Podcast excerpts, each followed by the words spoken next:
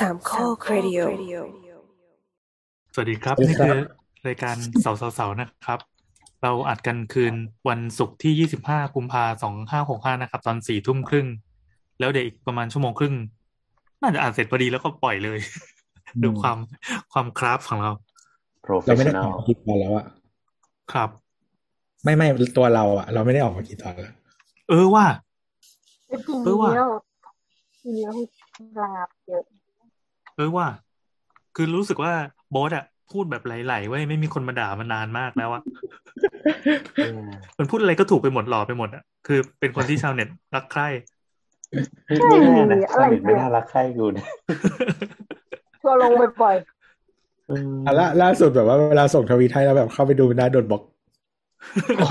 เออเออจริงจริงจริงคือคืองงมากไอ้ไอ้นั่นเนี่ยอะไรวะ ผู้ชายอย่าไปพูดชื่อเขาแก่อย่าพูดชื่อเขาอย่าพูดชื่อเขาไม่ไม่ไม่พูดชื่อกูจำชื่อไม่ได้ จริงๆก็คือกูจำชื่อไม่ได้เพราะกูเข้าไม่ได้กูโดนบล็อกคือคือแต่รู้จักกันใช่ไหมก่อนหน้านั้นอะที่ก่อนที่จะโดนบล็อกอะไม่น่ารู้จักนะเอาเราเล่าคร่าวๆแล้วกันเผื่อชาวเน็ตที่ไม่ขี้เสียกแต่ว่าผ่านมาฟังนะครับ อยากมาฟังสาระความรู้เกี่ยวกับการรีโนเวทบ้าน ก็คือ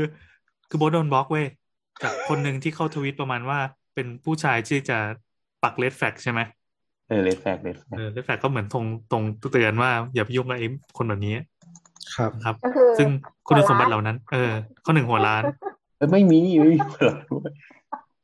มีที่ไหนหรอบ้าเหรอเขาว่าอะไรบ้างนะทำชอบฟังพอดแคสต์ทำพอดแคสต์แล้วก็เล่นออคริปฟังโตฟังหรือทำก็ได้เออ แล้วก็เออเออใช่ที่เล่นคริปโตด้วยอะไอ้เหี้ยแล้วก็มีอะไรไม่รู้จำไม่ได้แล้วอ่าจะนไม่อ่านหนังสือประวัติศาสตร์เออเหรออ่านหนังสือประวัติศาสตร์ ของของประมาณว่าเป็นผู้ชายประเภทอะไรสักอย่างเราจำชื่อไม่ได้ ที่เขามีคำเฉพาะใช้เรียกอือ๋อมก็นั่นแหละครับ ซึ่งทุกประการก็ตรงกับคนแถวนี้คนหนึ่งพอดี แล้วเพิ่นว่า ก็โดนบล็อกด้วยก็เออกูงงว่ากูทำอะไรวะน่าจะรู้ก็จักคือกันเป็นด้วยต้นแบบไงต้นแบบ ต้นแบบของการโดนบล็อกหมายถึงว่าต้นแบบที่เขาเอามาคิดอ๋อคอนเทนต์นี้อืมอืมแต่เขาไม่ได้พุ่งมาโดยตรงใช่ไหมมันอาจจะแค่วะเหวี่ยงแหโดน ไม่ไม่ใช่ไม่ใช่ต้นอืมต้นจริงต้นแบบเลย คือเขาถอดลักษณะโค้ดออกมาเออแล้วก็บอกคืว่าอผู้ชายที่เขาขายโบสเนี่ยเป็นเออคือคือกูก็คิดว่าจริงๆอะเขาอยากจะเขียนเขาอยากจะเขียนว่าหัวล้านด้วย แต่ว่าเดี๋ยวมันจะทำให้ภาพลักษณ์เขาดูไม่ดี เพราะว่ามันจัดจากภายนอกไงคือกูผิดอะไรอะคือกูงงมากอืมก็ถ้าใครสนใจนะฮะอยากจะขอแบ่งปันทวิตนี้นะครับ เอ่อจากคุณ Frozen Ice นะฮะลองไป search ดูนะครับ แบ่งปัน list red flag นะครับแอลเบเนีย นอร์เวย์ สวิตเซอร์แลนด์ ไต้หวัน ไต้หวันตะวันตก เดนมาร์ก ฮ่องกง โมร็อกโก เนปาล ตูนิเซีย ตองกา ตุรกี แล้วก็เวียดนามนะครับ อันเนี้ยไอไอนี้ก็ต้องโดนบล็อกอีกคนหนึ่งป่ะมึงไปล้อเล่นกับความเจ็บปวดของคนอื่นเขา เออมันเจ็บจำมากไหมแน่นนะเว้ยเจ็บมากก็ไม่ตาย โอ้โหอะโอเคครับ และนี่ก็เป็นรายการเสาเสาเสานะครับ ที่เราจะคุยกันเรื่องสถาปัตย์อย่างเดียวไม่วอกแวกไปเรื่องอื่นนะครับครับสวัสดีเราแนะนำตัวกันดีกว่าสวัสดีนี่แอนน้ำค่ะ ตัวครับโทษครับ ครับ วันนี้เป็นอีพีที่เท่าไหร่วะสามสองสามสี่สองสามสี่เออ๋ออเลขสวยเลขสวยเลขสวยเลขสวยเออสัปดาห์นี้มันเจอมีแต่เลขสวยๆสองสองสองอ้าวนั่นใครเป็นคนที่เขียนชื่อโฟลเดอร์ว่าสองสามสี่ชื่อเลขสวยวะ น้ำนี่แหละอะโอเค ชื่ออีพีนี้คือสองสามสี่ชื่อเลขสวยนะครับ วันนี้น้ำจะเป็นคนนำเสนอทุกอย่าง ดังนั้นถ้ามีอะไรก็จงตั้งใจฟังน้ำแล้วก็สร้างแรงกดดันให้กับน้ำไม่ไม่ต้องสร้างแรงกดดันมีอะไรให้ไปด่าโบสเราก็จะสบายใจคืออย่างนี้มันมันเป็นว่าช่วงเนี้ยน้ำจะไม่ค่อยว่างหนึ่งคือเอาแล้วเอาแล้วหาเขาแก้ตัวแล้วมึงเาไปก็คือแล้วพาหมาไปหาหมอ ก็อยู่ต่างจังหวัดกลับมาที่บ้านเพราะว่าอ่าธุรกิจของที่บ้านเนี่ย ก็จะขยายนิดนึง แล้วก็ธุรกิจมันก็ที่บ้านเออ มันเป็นมันเป็นกิจการกงสีเนาะเขาก็อยากจะมึงให้มึงลูกหมึลางนมึงกลับมึงอย่าใช้คำว่ากงสีมีมือคนเดียว ไม่เดี๋ยวพี่กูก็ต้องมาช่วยเนี่ย เออ เดี๋ยวคอนเซปต์ของกงสีคือยังไงวะคือส่งต่อให้ลูกหลานอะไรอย่างงี้ใช่ไหมทำกันี่นกในงคสีรอบครัวคือกิจการของตระกูลที่มันจะเออต้องเหมือนจ่ายปัน มันจะต้องจ่ายปันผลให้ทุกคนที่อยู่ในกงสีอะซึ่งน้ำก็ได้เข้าข่ายนั้น แต่ว่าคนที่ปกติแล้วคนที่ถือ ถือเฮมอะเขาเรียกว่าอะไร คนที่เป็นเสาหลักเป็อะนคนเคาะอืมเออ มันคือลูกชายคนโต อืมใช่ก็คือต้นซุงอืมตรวจซุงตรวจซุงแต่ก็แล้วแต่บ้านแหละเดี๋ยวนี้ ก็คือแล้วทีเนี้ยก็ ก็กลับมาแล้วก็พอดีในกิจการนี้ก็คือมันมีตึก ที่ซื้อไว้ก่อนหน้านี้อยู่แล้ว แต่แต่ว่า มันก็เป็นตึกบ้านนอกที่สร้างมาหลายปีแล้วเนาะมันก็หนึ่งก็คือแบบมันจะเชยกับสองก็คือ ตอนนี้มันก็เป็นตึกที่ถูกขายทอดตลาดมาจากธนาคารครั้งหนึ่งแล้ว มันก็เลยโทรมมากๆ ก็คือเราต้องไปรีโนเวทมันด้วย อืม แต่ว่าไอ้จุดเนี้ยก็คือที่บ้านอะ ก็คือใช้ชั้นล่างในการเปิดร้าน ร้านอยู่แล้ว แต่ชั้นบนอะ ไม่ได้ทำเลย ก็คือแบบเป็นตึกล้างข้างบนอะ ข้างบนเป็นตึกล้างอะตึกล้างจริง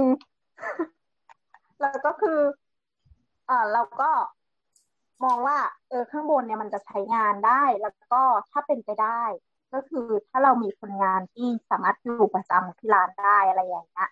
เราก็ใช้พื้นที่ข้างบนนี้แหละเป็นที่อยู่ของเขาไปเลยอะไรอย่างนี้ อืม ก็คือต้องรีโนเวทมันให้เป็นมนุษย์อาศัยได้ ทีนี้ด้วยโจทย์โจทย์โจทย์ที่ที่พ่อให้มาก็คือเท่านี้ใช่ไหมทีนี้เราก็ต้องมาลงรายละเอียดเยอะแยะมากมายที่ที่ที่มันจะทำให้อีตึกเนี้ยมันสำเร็จขึ้นมา ก็คือจะต้องทำงานที่เป็นสถาปนิกตามที่พ่อได้ส่งเสียนส่งเสียให้มึงเรียนมา นี่คือพ่อเไม่ส่องยากจะพูดพ่อลงทุนส่งเรียนเพื่อให้ได้มาซ่อมตึกใช่ไหมให้พ่อกูวางแผนมาตั้งแต่เป็นสิบกว่าปีแล้วโอ้ยเจ๋งมากวิสัยทัศน์คนนี่ วางแผนอะไรว่าพูดอะไรพ่อก็ไม่เชื่ออยู่ดีเกี่ยวอะไร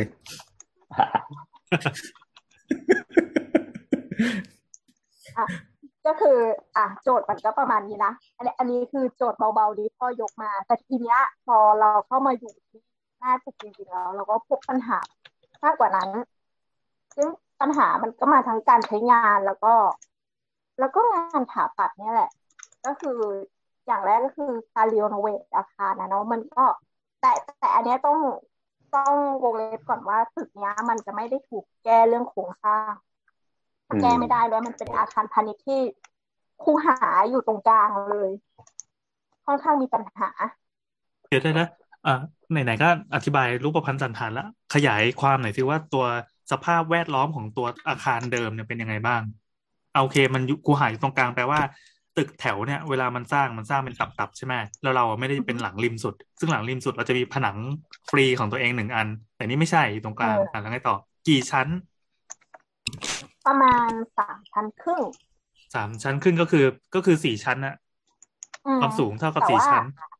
ใช่ใช่คสาวามมสูงชั้นแล้วก็แล้วก็มีอ๋อก็คือสี่ชั้นแต่ว่าชั้นหนึ่งมันไม่ใช่เป็นไม่เป็นชั้นเต็มเป็นเมซานีนอ่าเป็นแค่บันไดวนขึ้นไปสามชั้น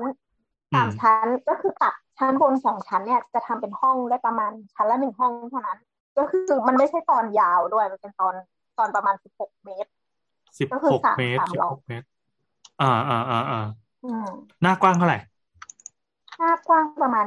สี่เมตรห้าสิบประมาณเนี้ยอ๋อไม่ไม่กว้างมากอืมไม่กว้างมากแต่สองคูหา เราเป็นเจ้าของสองคูหา นี่มันเศรษฐีสิงห์บุรีนี่หว่า มันไม่ถึงขนาดนั้นก็คือ อะแล้วก็ปัญหาก็คือหนึ่งก็คืออาคารเนี้ยเนี่ยนะที่ทางออกข้างหลังอะ มันไม่มีเว้ยหมายถึงไม่มีหลังบ้านอะ หลังบ้านเป็นที่ตาบอดที่เป็นเจ้าของอื่นแล้วเขาก็สร้างอาคารมาปิดแบบร้อยเปอร์เซ็นเลยอะดังนั้นเนี่ยทางเข้าที่จะเข้าไปในตึกเนี้ยแล้วก็เข้าไปทำงานได้อะมันมีทางเดียวก็คือต้องเข้าทางหน้าร้านที่ติดกับถนนใหญ่อือหือแล้วก็ ด้วยความที่มันไม่ใช่คูหาที่อยู่ริมแล้วเนาะเราไม่สามารถเปิดทางออกอื่นได้ แล้วก็สองคูหาที่อยู่ติดกันเนี่ย ไม่ไม่คนละเจ้าของกันเดิมเนี่ย อันหนึงเนี่ยก็คือธนาคารขายทอดมาเราซื้อก่อน แล้วก็อีกอันหนึงอะค่อยมาซื้อข้างๆทีหลังปรากฏว่าที่คูหาข้างๆที่มาซื้อทีหลังเนี่ย เจ้าของอะเจ้าของคูหาเนี้ยอยู่ต่างประเทศ แล้วเขาก็ตอนแรกก็คือจริงๆ เราก็เคยซื้อทุนซื้ออาคารจากคนที่อยู่ต่างประเทศแล้วมันก็ง่าย ๆ เลยก็คือคนเนี้ยเซ็นมอบอำนาจให้ใครสักคนหนึ่งมาอืมแล้วก็ให้มาจัดการอะไรอย่างเงี้ย ก็คือจริงๆมอบอำนาจเนี่ยมอบอำนาจให้ใครก็ได้เลยนะเป็นเพื่อนเป็นอะไรอย่างเงี้ยไม่ต้องมีความสัมพันธ์โคตรเงาก็ได้อะไรอย่างเงี้ยแต่ทีเนี้ยก็คือเขาไม่สะดวกมาก ๆ ที่จะมอบอำนาจให้ใครคือเขาอยากจัดการเอง เขาก็เลยยื่นข้อเสนอให้พ่อน้ำว่า เขาตกลงที่จะขายตึกเนี้ย ให้พ่อน้ำแน่ๆร้อยเปอร์เซ็นแต่ว่าเขาอะยังคือมันยังไม่จบทางการซื้อขายอะเพราะว่าเขายังไม่ได้เซ็นมอบตึกหรืออะไรอย่างเงี้ยแต่คือเงินอะพร้อมที่จะจ่ายแล้วเขาก็พร้อมที่จะรับแล้ว แต่พอมันยังเป็นซื้อขายกันไม่ได้ผมแบบพ่อก็เลยไม่ให้ยังไม่ให้เงินเขา แล้วก็ ใช้เป็นสัญญาเช่า เช่าโดยที่ไปเปิดบัญชีหนึ่งให้เขาแล้วก็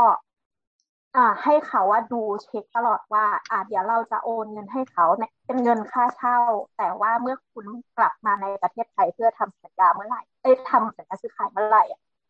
ก็จะโอนเงินเข้าบัญชีเนี้ยทั้งหมดเลยแล้วก็จบอืมแต่ที่ก็คือตอนแรกอะตอนแรกอะก็คือ ความที่สองคูหาเนี้ยมันซื้อขายไม่พร้อมกันนะแล้วแผนที่จะรีโนเวทตึกอะมันมาก่อน ตอนแรกเราก็เลยบอกว่าเอองั้นงั้นทำตึกที่เราซื้อขายเสร็จเรียบร้อยกับธนาคารเลยดีกว่า แต่ทีเนี้ยพอตึกมันเข้าไปทำงานยากมากๆอย่างเงี้ยเวลาที่ทำพวกงานเปียกอย่างพวกทำห้องน้ำหรือว่าต้องมีการก่อมีการถักอะไรที่มัน ที่มันต้องทำให้ไซต์เปิดอะเราก็เลยมองว่า เออถ้ามันทำพวกอย่างเงี้ยมันมันควรจะทำครั้งเดียวอะมันไม่ควรจะแบบทำแล้วก็ทำหนึ่งคูหา แล้วสักพักก็ค่อยมาทำอีกคูหาหนึ่งเพราะยังไงเราต้องเชื่อมสองตึกนี้ด้วยกันอยู่แล้วสองสองคูหาด้วยกันอยู่แล้วอะเดี๋ยวนะเชื่อมเชื่อมนี่คือจะทุบผนังตรงใช่กลางอาจจะเหรอทุบบางจุดใช่ผนังบางจุดเช่นส่วนด้านหลังที่ส่วนหลังหลังบ้านที่มันติดติดเหมือนหลังบ้านอาคารพาณิชย์แต่ว่าเขาทำหลังคาปิดทั้งหมดทั้งหลังบ้านอืม ก็คือมันก็เป็นสองคูหาใช่ไหมก็คือจะทุบตรงเนี้ยแล้วก็ทำเป็นสโตงต่างๆก็ทุบยาวให้มันเป็นสโตงนะแล้วก็หนึ่งแล้วก็สองก็คือ อันนี้ก็วางแผนว่าไม่ชั้นสองชั้นสามที่ใช้เป็นที่อยู่อาศัยเนี่ย ก็คงจะเชื่อมด้วยก็คือต้องทุบแล้วก็ให้มีทางเชื่อมอะไรอย่างเงี้ยแล้วก็เลยแบบ ก็ถ้าถ้าจะได้ทำสิ่งนั้นจริงๆอะก็ก็ทำเลยนะเวลาที่แบบซ่อมแล้วก็ซ่อมด้วยกัน แล้วก็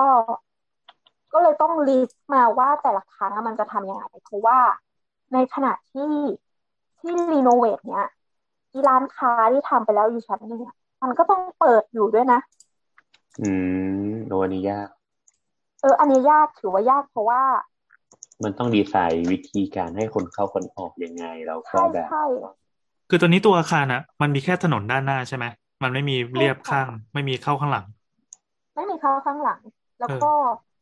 ข้างบ้านข้างขวาเนี่ย โอเคคุยได้ แต่ข้างซ้ายส้นตีนมากอ๋อดราข้างม่าซ้ายที่เพื่อนเป็นบ้านหัวมุมอ่าเออ่าออ่าอันของเราคือนี่เป็นหลังที่สองใช่ไหมหลังที่สองจากมุเขามเขาก็ซื้อเขาก็ซื้อสองคูหาเหมือนกัน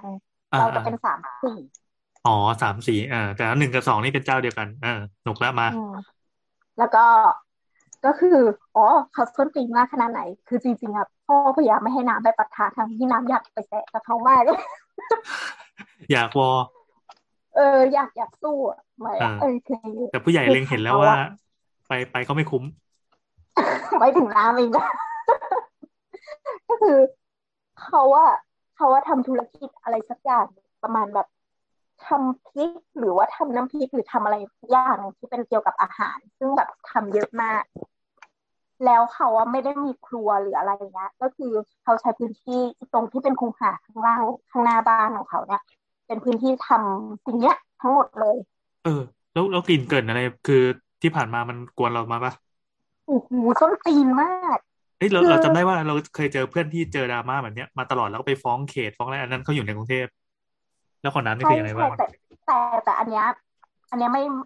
ไม่ได้เบียดเสียดกันขนาดนั้นกลิ่นมันก็มีทางออก เพราะว่าเขาอะอยู่ริมด้วย เขาเขาเปิดสามด้านได้ไงอ๋อเป่าไว้ข้างนอกได้อืมเออแต่ว่าเราในฐานะที่เพื่อนบ้านติดกันมันก็ต้องได้รับผลกระทบบ้างนี่พยายามจะบิวใช่ให้ให้เราได้กลิ่นถ้าพูดไปได้กลิ่นแล้วน้ำจามมากตลอด แต่ว่าอืมแต่ว่ามันเป็นน้ำพริกด้วยใช่ไหมฮะมันเป็นน้ำพริกด้วยใช่มันเป็นน้ำพริกมันเป็นน้ำพริกที่ทอดในน้ำมัน โอ้โหน้ำพริกทอดมันจะแบบโอ้ยนี่สุดยอดเผาพริกเลยอะเออเออ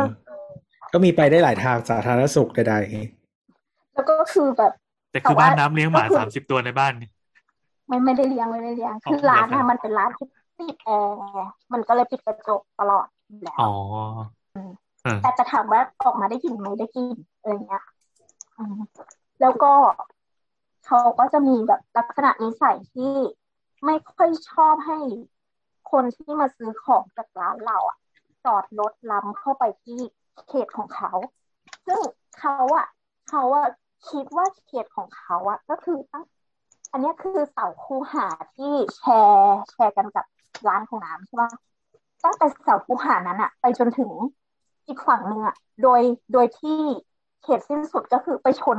ไปชนอีถนนที่ตัดตัดผ่านหน้าตึกแถวเนี้ย เป็นที่ของเขาทั้งหมดเว้ยซึ่งจริงๆมันไม่ใช่เพราะริมทางอะมันต้องเป็นที่ของทางหลวงไม่ใช่ที่ของมึงก็คือเขาอะก็จะมีปัญหานี้ก็คือเขาไม่ชอบให้ลูกค้าของร้านน้ำอะไปจอดรถที่หน้าบ้านเขาคือล้ำเส้นเนี่ยล้ำล้ำอีเส้นที่ว่าเนี้ยสักนิดหนึ่งเลยอะไม่ได้ อืมเขาจะพร้อมเดินมาแล้วก็บอกบอกว่าเนี่ยขยับรถหน่อยสิทั้งๆที่แบบเราจะบอกว่าเฮ้ยเขาซื้อของแค่แบบสิบนาทีอะ เขาเขาจะไม่ยอมเลยอะไรอย่างเงี้ยแต่อันนี้ก็เป็นดราม่าอมตะอยู่แล้วสำหรับตึกแถว ใช่ใช่แต่เราก็คิดมาตลอดว่า คือเรากับเขาอะไม่มีเรื่องเกี่ยวข้องกันเลย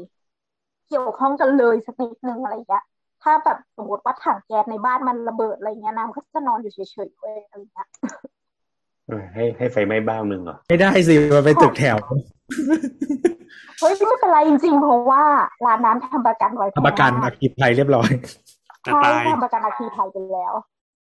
ไม่ตายก็ไม่มีคนอยู่ไง เอ้ยไม่มีตอนนี้มันไม่มีคนอยู่ไงคือถ้าเกิดตอนเนี้ยถ้าสมมติว่าแก๊สมันระเบิดแล้วไฟไหม้แล้วลานน้ำเสียหายสักนิดนึงอะน้ำจะได้เงินจากประกันของธนาคาร เงินจากประกัน บริษัทประกันทั้งหมดมา แล้วก็เท่าไหร่ครับบริษัทกี่ประกัล้านนเหล่านั้นอะไม่ไม่กี่ล้านหรอกนี่เอาเว้ยอ๋ออาจจะแสแบบดงว่าสองร้อยล้านที่ที่น้ำไม่ค่อยว่างนี่คือไป ถือคบเพลิงไปแอบซุ่มอเอยู่อใช่ไหมใช่ใช่อือแบบถือเผาเปิดเปิดวาล์วแก๊สมันอะไรอย่างเงี้ยก็คืไม่อแบบแต่ว่ามันก็ไม่รู้หรอกเพราะว่าคนนิสัยแบบนี้เขาไม่ได้มีศัตรูคนเดียว อืมใช่ใช่เราสบายใจมากเลยจริง ๆ เพราะว่าทุกครั้งที่เขาออกมา ไล่ลูกค้าที่จอดรถล้ำเส้นไปอะคือเขาไม่ได้ทะเลาะกับเราคนเดียวเขาทะเลาะกับเจ้าของรถทุกคันที่ล้ำเส้นเขาไปด้วยเนี่ยคนบ้าคือทุก ทุกทุกคนจะรู้สึกว่าอะไรวะอยู่อะ เออ เออมึงเจอคนบ้านะอืมสนุกมาก กูอยากทะเลาะมาก พ่อไม่ให้ทะเลาะ กูอยากจะแบบจะได้ล่ะ เอาเยล่ะ น้ำอะมันเหมือนหมาเล็กเว้ยที่พ่อแบบจูงคอไว้แล้วแบบมึงจะไปกัดเขาไปกัดเขาก็เตะเอาแต่ตับแตกเออเยี่ยวใส่กระถางหน้าบ้านเลยปะอะ อันนี้นี่ก็คือปัญหา จากไซต์จากไซต์ซึ่งซึ่งไม่ได้เกี่ยวอะไรกับแล้วก็ตัวสถาปัตยกรรมแล้วนะเป็นดราม่าข้างบ้านเฉยเออจะสนุกดีๆครับ แล้วก็ อะอีกอย่างหนึ่งก็คือ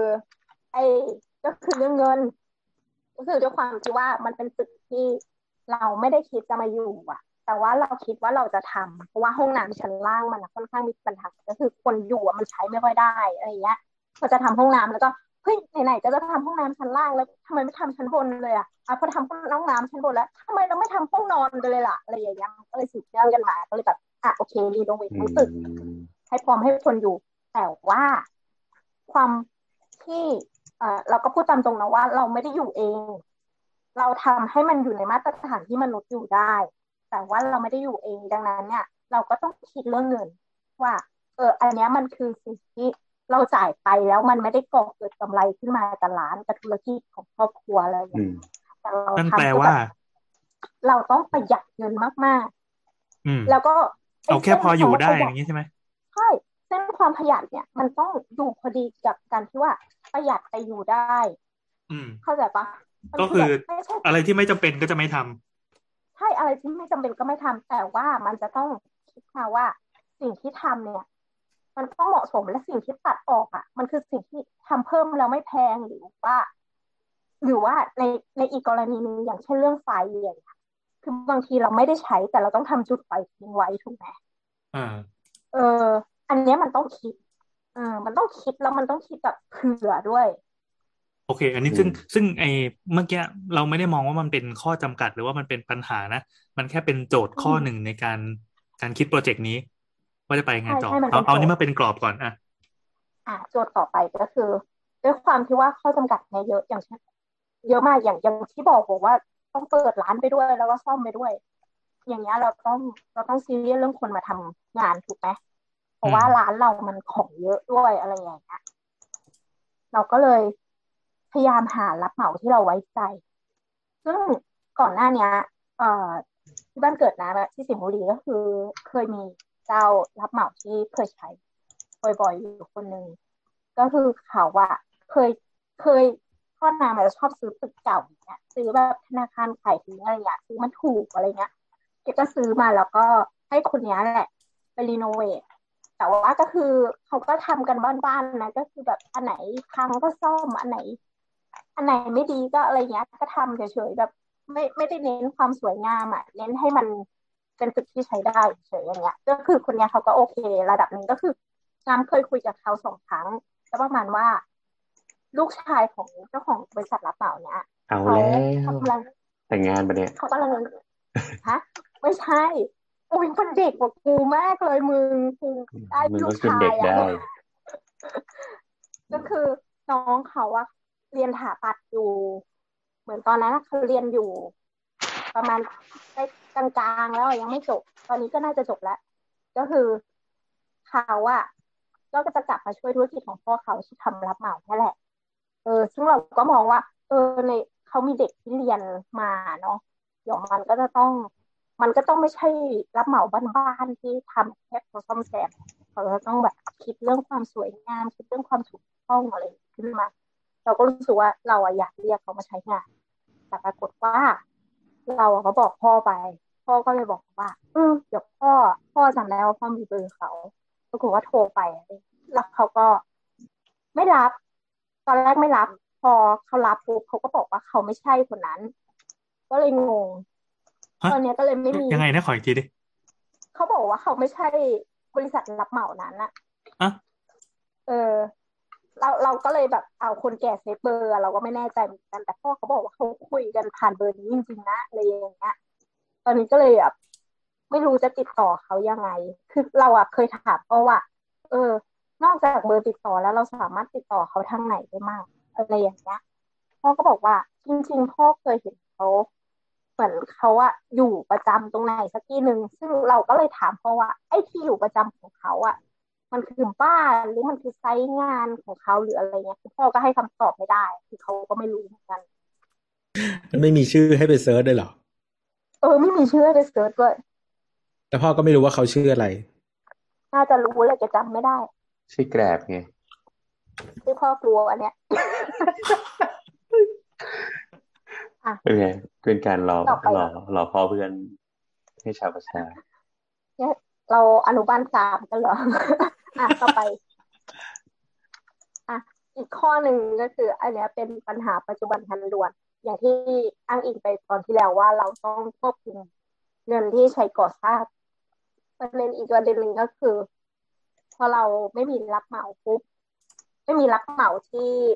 เราไว้ใจปุ๊บอะอะหนึ่งเราต้องควบคุมค่าแรงละถ้าสมมติว่าเราไปเจอรับเหมาอื่นหรือย่างแย่ที่สุดอะที่คุยกับพี่โอก็คือ เราต้องเป็นคนจ้างซับมาทำเองอะคือจ้างแต่ละอย่างอะไรเงี้ยมาทำเอง ซึ่งมันปวดหัวมากเว้ยไม่อยากทำอันนั้น อีกปัญหาหนึ่งก็คือตอนนี้วัสดุแม่งราคาขึ้นมาก ด้วยปัจจัยหลาย ๆ อย่างนะอย่างช่วงนี้มันก็แบบส่งอะไรไม่ได้อะไรเงี้ยของบางอย่างที่มันนำเข้ามาโรงงานอะไรเงี้ย มันก็มีผลหมดเลย อืม ก็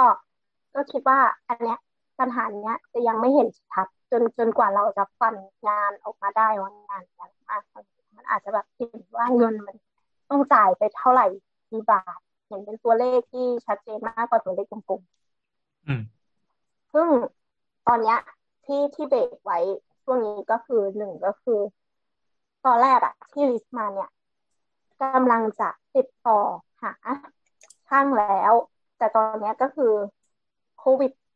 โควิดบูมมาก ไม่รู้จังหวัดอื่นเป็นไหมที่สิงห์บุรีอะบูมมากจน จนไม่มีใครทำงาน อันนี้ไม่เอาเรื่องของตัวเองมาเล่าปะวะเฮ้ยไม่ใช่ คือเราอะทำเว้ยคือบ้านเราทำงานเกี่ยวกับร้านยาเกี่ยวกับยาอ๋อโรงอ๋อพยาบาลอะไรเงี้ย อืม คือเราอะขายทุกวันเราขายดีมาก แต่ว่าปัญหาก็คือมันไม่มีคนมามาทำงานเนี้ยกับเราอะเออ เลยปัญหาใหญ่มากอะไรอย่างเงี้ย คือแค่แบบว่า เราอยากคุยว่า คือเราอยากทำหน้าต่างใหม่แบบ อย่างเงี้ยแล้วก็ต้องหาทรัพย์ที่ทำหน้าต่างก็คุณว่าเขาก็บอกว่าเขายังไม่ไม่เปิดโรงงานด้วยเพราะว่าคนน่ะติดโควิดกันเพราะคนโรงงานเขาติดอะไรอย่างเงี้ยเออแต่ตอนนี้ตอนนี้ขึ้นฟึบรอบตัวจริงๆ รอบตัวตอนนี้เราแบบร่วงเป็นใบไม้ร่วงเลย แต่ว่าที่ร้านยังรอดก็ร้านที่ก็ติดกันไปแล้วไม่ใช่เหรอเขาก็มีภูมิต้านทานเลยกันละติดแต่ปิดข่าวอะเขาเลิกนับกันแล้วอืมดี ตอนเนี้ยโครงการก็เลยยังไม่ได้ขึ้น ยังไม่ได้ขึ้น แต่ว่าก็คิดแผนไว้แล้วว่าจะทำยังไงบ้างอย่างเงี้ยอย่างเรื่องไซต์ที่เข้าได้ทางเดียวก็ ก็คงจะต้องแบบกันทางไว้ทางหนึ่งคือยังไงอะสำหรับให้การการการที่ไซต์ที่โดนบล็อกทาง เพราะว่าเขาทำงานทำการกันอยู่เนี่ย เราเราเดินเข้ายังไงหรือว่าเราขอแบ่งพื้นที่สองเมตรเพื่อเป็นถนนเข้าออกของปูนอะไรเงี้ย เขาทำไงกันอะเป็นไปไม่ได้เลยอะจเอริงอๆคิดว่าเอออย่างงานที่ต้องเทปูนที่น้ำบอกว่ามันจะมีการซ่อมห้องน้ำซึ่งส่วนเนี้ยมันเป็นงานเปลือกแน่ๆก็คิดว่านะถ้าเดี๋ยวถ้าเดี๋ยวได้คุยก่อนกับก่อนก่อนที่จะไปถึงนั้นเอ่อรีโนเวทเนี่ยงบประมาณเท่าไหร่ คืออยากเราอยากรู้ว่าสเกลงานมันใหญ่แค่ไหนจริเอางงๆบที่ตั้งก็ได้ไม่เอาประไม่เอาณงบไม่เอางบที่บานนะเอางบที่ตั้งไว้ประมาณเท่าไหร่เอออยากคุมให้อยู่ในสามแสนสามแสนอ๋อโอเค ถ้าสามแสนก็ถือว่าไม่ได้ใหญ่โตมากเอคืออไม่ได้ใหญ่โตมากอืสามแสนนี่คือสำหรับสองห้องถูกไหมสองคูหาสองคู่ขหาองคูหาโอ้ใช่ใช่น้อยมากเลยนะใช่ใช่อันนี้ถือว่าน้อยใช่มันน้อยมันน้อยมันค่อนข้างไทยก็คือหลักหลักหลักหลักๆที่ใหญ่มากๆเลยก็คือเราจะแก้ระบบห้องน้ำด้วยความอืที่มมันเป็นตึกเก่าอะห้องน้ำไม่งโคตรเที่ยขอโทษ เอาจริงๆก็ก็คืคืออแบบเหมือนเหมือนเอางบไปลงกับห้องน้ำอะขอรื้อห้องน้ำใหม่ แล้วก็ที่เหลือก็ใช่ตกแต่งใช่เพื่อความสวยงามนิดนึง ใช่ใช่อ่าซึ่งมันมันจะมีปัญหาเล็กๆน้อยๆอย่างอ่าไอ้ตึกเนี้ยมันตึกเก่าเนาะห้องน้ำไม่ได้ทำระบบมานะ ก็คือ เอ่อประปายิงเข้ามาในอาคารแล้วก็ ก็ขึ้นไปอย่างนั้นเลยอะก็ขึ้นไปดังนั้นเนี่ยไอ้ชั้นสามชั้นสี่ที่มันมีห้องน้ำเนี่ยห้องน้ำมันน้ำมันไม่แรง แล้วถ้าสมมติว่ามีการใช้ห้องน้ำพร้อมกัน มันมันก็มีห้องใดห้องหนึ่งที่ไม่ได้ล้างตูดอะเออนึกออกเราเคยเจอปัญเอหาอแบบเข้านี้ใจคืออันเนี้ยคิดว่ามันบานแน่ๆเพราะว่าสิ่งที่น้ำอธิบายให้ให้กงสีฟังก็คือ เราต้องทำระบบน้ำใหม่ ซึ่งซึ่งเขาไม่รู้เขาเขาเห็นความสำคัญเท่าเราไหมนะว่าการไม่ล้างตูดมันเป็นเรื่องสำคัญอ่าอ่า ก็คือเราก็บอกว่า เออ คือเราอะอยากอยากให้มันมีระบบนะ แล้วระบบสิ่งเนี้ยจะทำให้ตึกเนี้ยมันน่าอยู่มากก็คือแบบให้ตั้งแทงไว้ข้างบนก็คือมันมีดักฟ้าเนาะเป็นอาคารพาณิชย์มีดักฟ้าแต่ตั้งแทงไว้ข้างบนตั้งเครื่องสูบน้ำแล้วก็สูบน้ำใส่แทงแล้วก็ แล้วก็ปล่อยจากแทงอะลงมาเอาแทงไว้ข้างบนไม่อันตรายเหรอวะหมายถึงรับน้ำหนักปะใช่ อืมส่วนตัวคิดว่าจะอันตรายไหมคือตอนตอนนี้มันไม่ใช่อาคารอยู่ประจำนะ เราคิดว่ามันจะไม่ใช่แทงขนาดใหญ่ถ้าประมาณเต็มที่ก็คือสองพันห้าร้อยลิตรต่อตึก อืม แล้วมันลงมาโดนอะไรอะ ก็ก็ตรงเข้าห้องน้ำอ่า อืม ก็คือมันจะมีห้องน้ำอยู่ประมาณสามห้อง ชั้นสามชั้นสี่แล้วก็ชั้นชั้นลอยไม่มี แล้วก็ชั้นอันนี้ล่าง ก็แปลว่าแท้งนี่ก็คือโหลดลงเสาใช่ไหมเราอยากรู้ว่าปกติที่เขาต่อเติมอาคารกันอะงานเอาแท้งไปวางบนยอดตึกเนี่ยมันเป็นเรื่องปกติปะส่วนใหญ่เขาจะคิดไว้อยู่แล้วว่าแทงก์ควรจะอยู่ไหนหมายหมายถึงยุคสมัยเนี้ยนะว่าเอ่อตัวอาคารพาณิชย์ที่มันถูกดีไซน์มาแล้วอะมันจะคิดว่าแทงก์อยู่ไหนแล้ว แต่ว่าตึกเนี้ยมันไม่มีแทงก์มาตั้งแต่ก่อนซื้อแล้วมันเป็นก็นั่นน่ะสิเก่าก็นั่นน่ะสิมันเลยเลยทำให้ว่าความปลอดภัยของการเอาแท้งขึ้นไปวางข้างบนเนี่ยมันโอเคใช่ไหม ไม่ค่อยเห็นด้วย เพราะว่าอย่างนี้ เอ่อ อย่างที่บอกเนาะว่ามันมีการรับน้ำหนักต่อตารางเมตรถูกไหมถ้าสมมติว่าแบบน้ำแบบถ้าสมมติว่ามึงเอาแทงว่าพันลิตรพันลิตรก็คือหนึ่งพันกิโลใช่ไหมล่ะ เออพันกิโลแบบหนึ่งในตันเนื้อที่ก็ในเนื้อที่แบบหนึ่งคูณหนึ่งเมตรอะไม่น่าจะรับไหวปะเออจริง ๆก็คือพี่เราก็พูดถึงเรื่องนี้ด้วยพี่เราบอกว่า เออไว้ชั้นล่างไหมอืมอยากไอ้ไว้ไว้หลังชั้นล่างบ้านแล้วก็ติด แล้วก็ทำไลเซอร์ขึ้นไปไม่ดีหรอหมายถึงว่าทำทำช่องท่อแล้วก็อัดแบบปั๊มน้ำขึ้นไปไม่ดีหรอจริงๆมันมีชาร์ปอยู่แล้ว อืม ก็แค่อืมสามชั้นเองอะปลอดภัยกว่าเยอะเลยแต่แต่ที่เราคิดอย่างนี้ก็คือโกดังที่ใช้อยู่ปัจจุบันเนี้ยชั้นล่างพื้นที่ที่ใช้อยู่ข้างล่างกันมันใช้เต็ม capacity เลยคือแบบวางของทุกอย่างเต็มเต็มแบบเต็มเอียดอะแล้วการที่จะมีแท้งมาเพื่อหาพื้นที่ที่ตอนนี้พื้นที่ชั้นหนึ่งอะเป็นทองอยู่นะคือวางอะไรก็ขายได้ดังนั้นในการเอาพื้นที่ชั้นหนึ่งเนี่ยมาแทนด้วยปั๊มน้ำหรือว่าแทงเนี่ยเรารู้สึกว่ามันแบบ มันไม่ค่อยคุ้มอะก็ก็ใช่แต่ว่าแบบ มันก็ถ้ามันถล่มมันก็ไม่ปลอดภัยหรอวะมันก็ไม่คุ้มหรอวะ คือคืออันนี้คือมองเราไม่เห็นหน้างานนะ หน้างานมันอาจจะโอเคไหวก็ได้ อืมอืมแต่อืมถ้าโดยเข้าโดยใจภาพรวมโดยทฤษฎีแล้วว่าตึกที่มันก็ไม่ปลมีอดอาภัยยุเท่าใช่ไหไหมร่เออไว้ข้างบน แต่เราก็เห็นเขาก็ทำกันนะแต่คือคือทำอยู่บนมาตรฐานหรือว่าทำแบบเฮ้ยก็มันทำได้ก็เลยทำอันนี้ไม่รู้ ใช่ใช่ไม่รู้เหมือนกัน แต่ก็ก็ anyway ถ้าอก็ย่างเอนี้อก็แต่ก็ไม่เป็นไรก็นั้นก็ทำประกันตึกแล้ว เออ ไม่ไม่ได้ทำประกันถล่มเนี่ยทำอัคคีภัยอย่างเดียว อ๋ออ๋ออ๋อโอเคไปทำเพิ่มซะ ไม่อืมก็ต้องจุดไฟก่อนให้มันถล่มอืมเออเออเออต้องต้องมาจากข้างบ้านด้วยไม่ได้ คือเป็นสาเหตุต้นเพลิงไม่ได้ อ๋อ ก็คือบอกว่าเขาทำน้ำพริกแล้วไฟบึ้มบึ้มอืมเออเอออะอ๋อคุณผู้นี่ฟังที่อยู่สิงห์บุรีนะครับ แล้วก็บ้านบ้านกำลังทอดพริกอยู่ แล้วก็ข้างมีร้านยาก็ นี่แหละ นี่นะครับเขา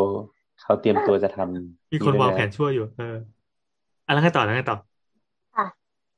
อะแล้วก็ๆคืคืออใส่อะไฟลงไปในน้ำพริก เมื่อถังแก๊สเนี่ยมันกว่า แต่ว่าได้บึ้มแน่นอนทำไมครับอะโอเคกลับมากลับมาที่ตัวตึก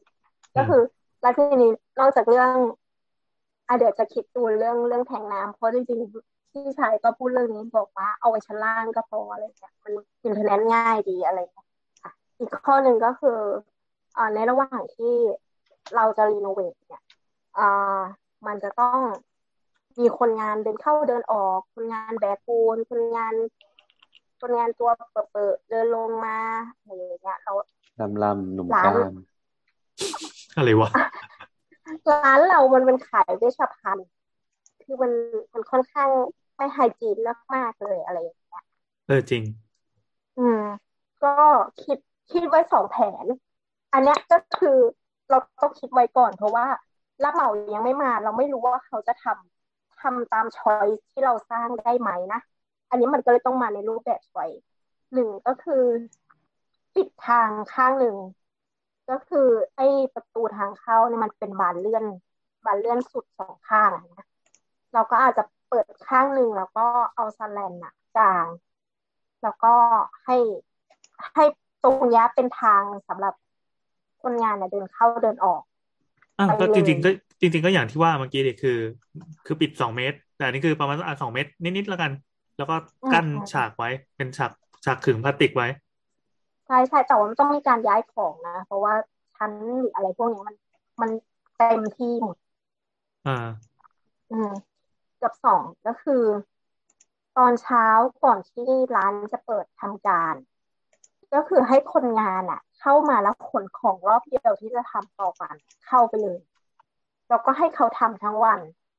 อืมอยู่บนนั้นอะไรอย่างเงี้ย คือการที่คนมันจะลงมาอะไรลงได้อยู่แล้วไม่มีปัญหาแล้วก็แค่เดินผ่านอะไรเงี้ย แต่ว่าปัญหาก็คือถ้าเกิดเขาทำฝุ่นร่วงหรือผงปูนร่วง อันเนี้ยมันจะแย่ อันนี้เป็นวิชา construction management นะครับ เราเคยคุยกันเรื่องนี้ทีหนึ่งใช่น้ำน้ำเป็นใช่เอ็กซ์เพรด้านนั้น ไม่ไม่ไม่ไม่เองก็เปิดเลย คือเห็นอันนี้ก็แล้วแบบ พอเห็นงานพอเป็นงานตัวเองแล้วก็รู้สึกเครียดขึ้นมานิดนึงเออเออคือแกเข้าใจไหมการที่ฉันเป็นลูกลูกสาวอะแล้วจะทำไอ้เรื่องอยากๆขึ้นมา แล้วถ้าจะสมมติว่ามันมีผิดพลาดหรือว่า สมมติว่าสิ่งที่ทำเนี่ยมันเกิดผลเสียขึ้นมาสักนิดหนึ่งอะพ่อพร้อมจะไม่เชื่อใจฉันแหละอ๋อเออเออก็เลยรู้สึกว่ามันต้องต้องคิดให้รอบคอบนิดนึงอนาคต กิจการที่จะยึดมาก็อดอีกกูกะวางแผนไว้ละนี่คือจะวางให้มันเป็น AI ทั้งหมดเลยเว้ยพยายามใส่ AI เข้าไปใส่ AI เข้าไป แล้วก็แบบกูจะไม่อยู่ กูกะวางแผนละพ่อตายเมื่อไหร่กูยึดหมด น้ำก่อนที่น้ำจะใช้ AI อะน้ำแบบปรับไมค์ให้ดีก่อนได้ไหม เวลาออนซูมแรงมาก เอาแล้วไงต่อแล้วไงต่ออะเอาเมื่อกี้คือคือเรื่องการ ปัญหาเอ้ยการการแก้ไขปัญหาเรื่องพื้นที่ที่มีจำกัดใช่ไหมเราก็จะต้องทำงานที่คล่อมคล่อมเวลากับงานที่มันแอคทีฟอยู่ด้วย อืมอ่าต่อไปก็คืออ่าเรื่องปริมาณงานที่เราต้องคิด อ่าอย่างที่อธิบายไปแล้วว่า มันมีอาคารหนึ่งที่คูหาหนึ่งที่สัญญาซื้อขายยังไม่จบ คืออันเนี้ยพูดในมุมมองของน้ำคือนะพ่ออะ ไปคุยกับเขาจนสนิทแล้วพ่อเชื่อใจเขาที่จะทำอย่างนี้ ใช่ไหมก็คือแต่ในมุมมองของเราอะ คือก่อนหน้าเนี้ยก็บ้านน้ำก็ทำกงสีมาแล้วมานานก็คือทำอย่างนี้หลายที่ แล้วมันเคยมีที่หนึ่งที่เราไปเช่าตึกสำหรับทำเปิดร้าน แล้วพอเปิดเปิดไปปุ๊บอะมันก็มันก็มีสัญญาในการเช่าใช่ไหม เออเจ้าของตึกเนี่ยพอเห็นว่าเราขายดีอะไรอย่างเงี้ยเขาก็เกิดขึ้นค่าเช่า หรือว่าจู่ๆก็ไม่ต่อสัญญา เพื่อที่ที่เขาจะไล่เราออกไปแล้วเขาก็จะทำเองใช้ฐานลูกค้า เออฐานลูกค้าเก่าของเขาในการเปิดร้านเอง อะจำไว้อันนี้เป็นสูตรอมตะนะครับ สูตรอมเอตะอเวแต่ลาจริงๆมันยากแล้วเพราะว่าร้านยามันต้องมีลายเซ็นเปิดร้านยาอะไรเยอะแยะมากอ่าอ่าเออก็คือ คือเราอะเคยทำอย่างนั้น แล้วก็คือครั้งนั้นก็คือ การเปิดร้านมันใช้เงินลงทุนหมายถึงตกแต่งทำความสะอาดทำตู้ทำประตูอะไรพวกเนี้ยเอ่อลงทุนแสนหนึ่งก็คือลงทุนลงทุนหมื่นหนึ่งก็คือการลงทุนเงินทุนหมดเลย ดังนั้นเนี่ย ก็เลยน้ำก็เลยมีความกังวลว่า ไอ้ที่คูหาอีกคูหาหนึ่งที่มันยังไม่ได้ทำการซื้อขายสร็จแต่ว่ามันยังไม่ได้เป็นชื่อเรา อะ เออ ก็ กลัวว่าถ้าวันหนึ่งอะเขาไม่ทำตามสิ่งที่เขาพูด เออเพราะว่ามันเป็นสัญญาปากแต่มันไม่ได้มีมันไม่ได้มีเอกสารอะไรเลยอะถ้าเกิดเขาเขาไม่ทำสัญญาตามที่พูดอะแล้วเกิดเอาตึกกลับไป มันก็ทำได้ เพราะว่าตามกฎหมายแล้วตึกมันยังเป็นของเขาอยู่อะไรอย่างเงี้ย แต่เราอะกำลังจะตกแต่งแล้วอะถ้าเกิดเราทำเสร็จแล้วอะผลประโยชน์เนี้ย มันจะไปอยู่ที่เขา อืม อืม เราก็เลยมีความคิดว่า อะ มันจะต้องคิดเรื่องตึกสองตึกเนี่ยแต่ว่าเลเวลไม่เท่ากันละเลเวลหนึ่งครูหาที่เราเป็นเจ้าของเสร็จแล้วสามารถทำดีได้แต่อีกเลเวลหนึ่งเนี่ยมันต้องเป็นการคิดที่ว่าเผื่อว่าถ้าเกิดมีปัญหาอย่างที่ว่ามาเมื่อกี้เราจะไม่เสียดายกับมันกับการตกแต่งหรือว่าการการอะไรแบบนี้ขึ้นมา อืม ก็เลยต้องคิดพวกปริมาณงานว่าอ่า ฝั่งหนึ่งเนี่ยก็อาจจะลงทุนนิดนึงก็อาจจะแบบเออเป็นไม้ลามิเนตก็ได้นะแบบที่คนอยู่อะไรเงี้ย เปลี่ยนหน้าต่างแต่อีกอีกตึกหนึ่งอะ อาจจะเป็นแบบในโซนที่ว่าซ่อมแซมคือมันเป็นบานเกล็ดอะบางบางไอ้บานที่อยู่ข้างหลังอะไรเงี้ยมันเป็นบานเกล็ดข้างหน้ามันจะเป็นบานเลื่อน คือตอนแรกอะน้ำอยากเปลี่ยนอีบานเกล็ดเนี้ยออกมากเลย แต่อีคูหาที่มันยังซื้อขายไม่เสร็จเนี่ยอาจจะคงบานเก็บไว้ ด้วยความรู้สึกว่าถ้าเกิดเปลี่ยนนะมันก็คือเงินทั้งหมดเลยเนี่ยการถอดออกคือเงินทั้งหมดเลย อาจจะเป็นแค่สเกลของการที่เข้าไปอยู่แล้วไม่โดนยุงกัดตายอะไรพวกนี้มากกว่าหมดแล้วอะที่คิดไว้อะโอเคคือมันโมเมนต์มันยังไม่ได้ทำอะโอเคเราเราเล่าของเราแล้วกันอืมพอดีเรามีทำตึกที่เป็นตึกเนี้ยมีโปรเจกต์หนึ่งก็ อันนี้ไม่ต้องมาไม่ต้องออกชื่อนะขี้เกียจตัดละ เออเอเขาอที่ไม่ออกชื่อเขาที่เราต้องมาถ่ายตัดเป็นเป็นอาคารสี่คูหา อ่าสี่ชั้น อืมงบประมาณเนี่ย เยอะกว่าน้ำอื้อเลยอะคือประมาณเก้าเก้าอืมแสนเก้าล้านเย็ดเชี่ยทำไมไม่สร้างใหม่วะเอออันเนี้ยเราเราว่าคืออย่างนี้ต้องอธิบายก่อนว่าเราว่ามันมีความเข้าใจผิด นิดหนึ่งเออจริงๆไม่ก็คืใช่อจริงๆเขาให้เก้าหมื่นต้องต้องอธิบายอย่างนี้ต้องอธิบายเบื้องต้นว่าเวเวลาเวลาที่เราจะทำ renovate เนี่ยไอเดียเบื้องต้นจริง ๆ เนี่ย เวลาลูกค้าถามว่าจะ renovate ได้ไหมเนี่ยเออปกติเราก็จะบอกว่าเออ renovate มันได้ แต่จริง ๆ คือคือเหมือนว่า มันมีวิธีคิดแบบหนึ่งก็คือการรีโนเวทเนี่ยแปลว่าคุณจะต้องรักษาโครงสร้างเดิมใช่ไหม โครงสร้างเดิมของอาคารอะไรเงี้ยอาจจะมีปรับปรุงนิดหน่อยหรือว่าเสริมเติมแต่งบ้าง แต่ว่าหลักๆมันคือการเก็บอาคารเดิม ซึ่งเอ่อวิธีคิดแบบแบบหยาบมากๆก็คือหมายถึงว่าเอ่อคิดประมาณยี่สิบถึงสามสิบเปอร์เซ็นของราคาค่าก่อสร้าง สมมุติว่าหนึ่งหนึ่งหมื่นบาทเนี่ย ค่าโครงสร้างอาจจะหายไปละสามสามพันบาท โดยประมาณ ขออีกทีดิคือยังไงนะ คืออย่างนี้สมสมมุติว่า สมมุติว่าพี่แอนสร้างใหม่บ้านหลังเนี้ยอืมอาจจะสิบล้านบาทอืมแต่พี่แอนอาจจะถ้าเกิดรีโนเวทอาจจะประมาณเจ็ดล้านบาท คิดออกไหมคือมันจะหายไปสามสิบเปอร์เซ็นค่าใช้จ่ายอะ อืมอืมอืมงงงไหมคือจะประหยัดสามสิบเปอร์เซ็นของราคาก่อสร้างทั่วไปส่วนเต็ตัมวราเราคานะก็คือถ้าเกิดพี่แอนสร้าง ค่าโครงสร้างมันจะเป็นสี่สิบเปอร์เซ็นแต่ว่าสามถ้าสิบถึรีงโนสี่เวสิบทเปอร์เซ็นอ่าเออ มันมันจะต้องน้อยลง คือคือการสร้างบ้านหนึ่งหลัง หรือว่าสร้างอาคารหนึ่งหลังเนี่ย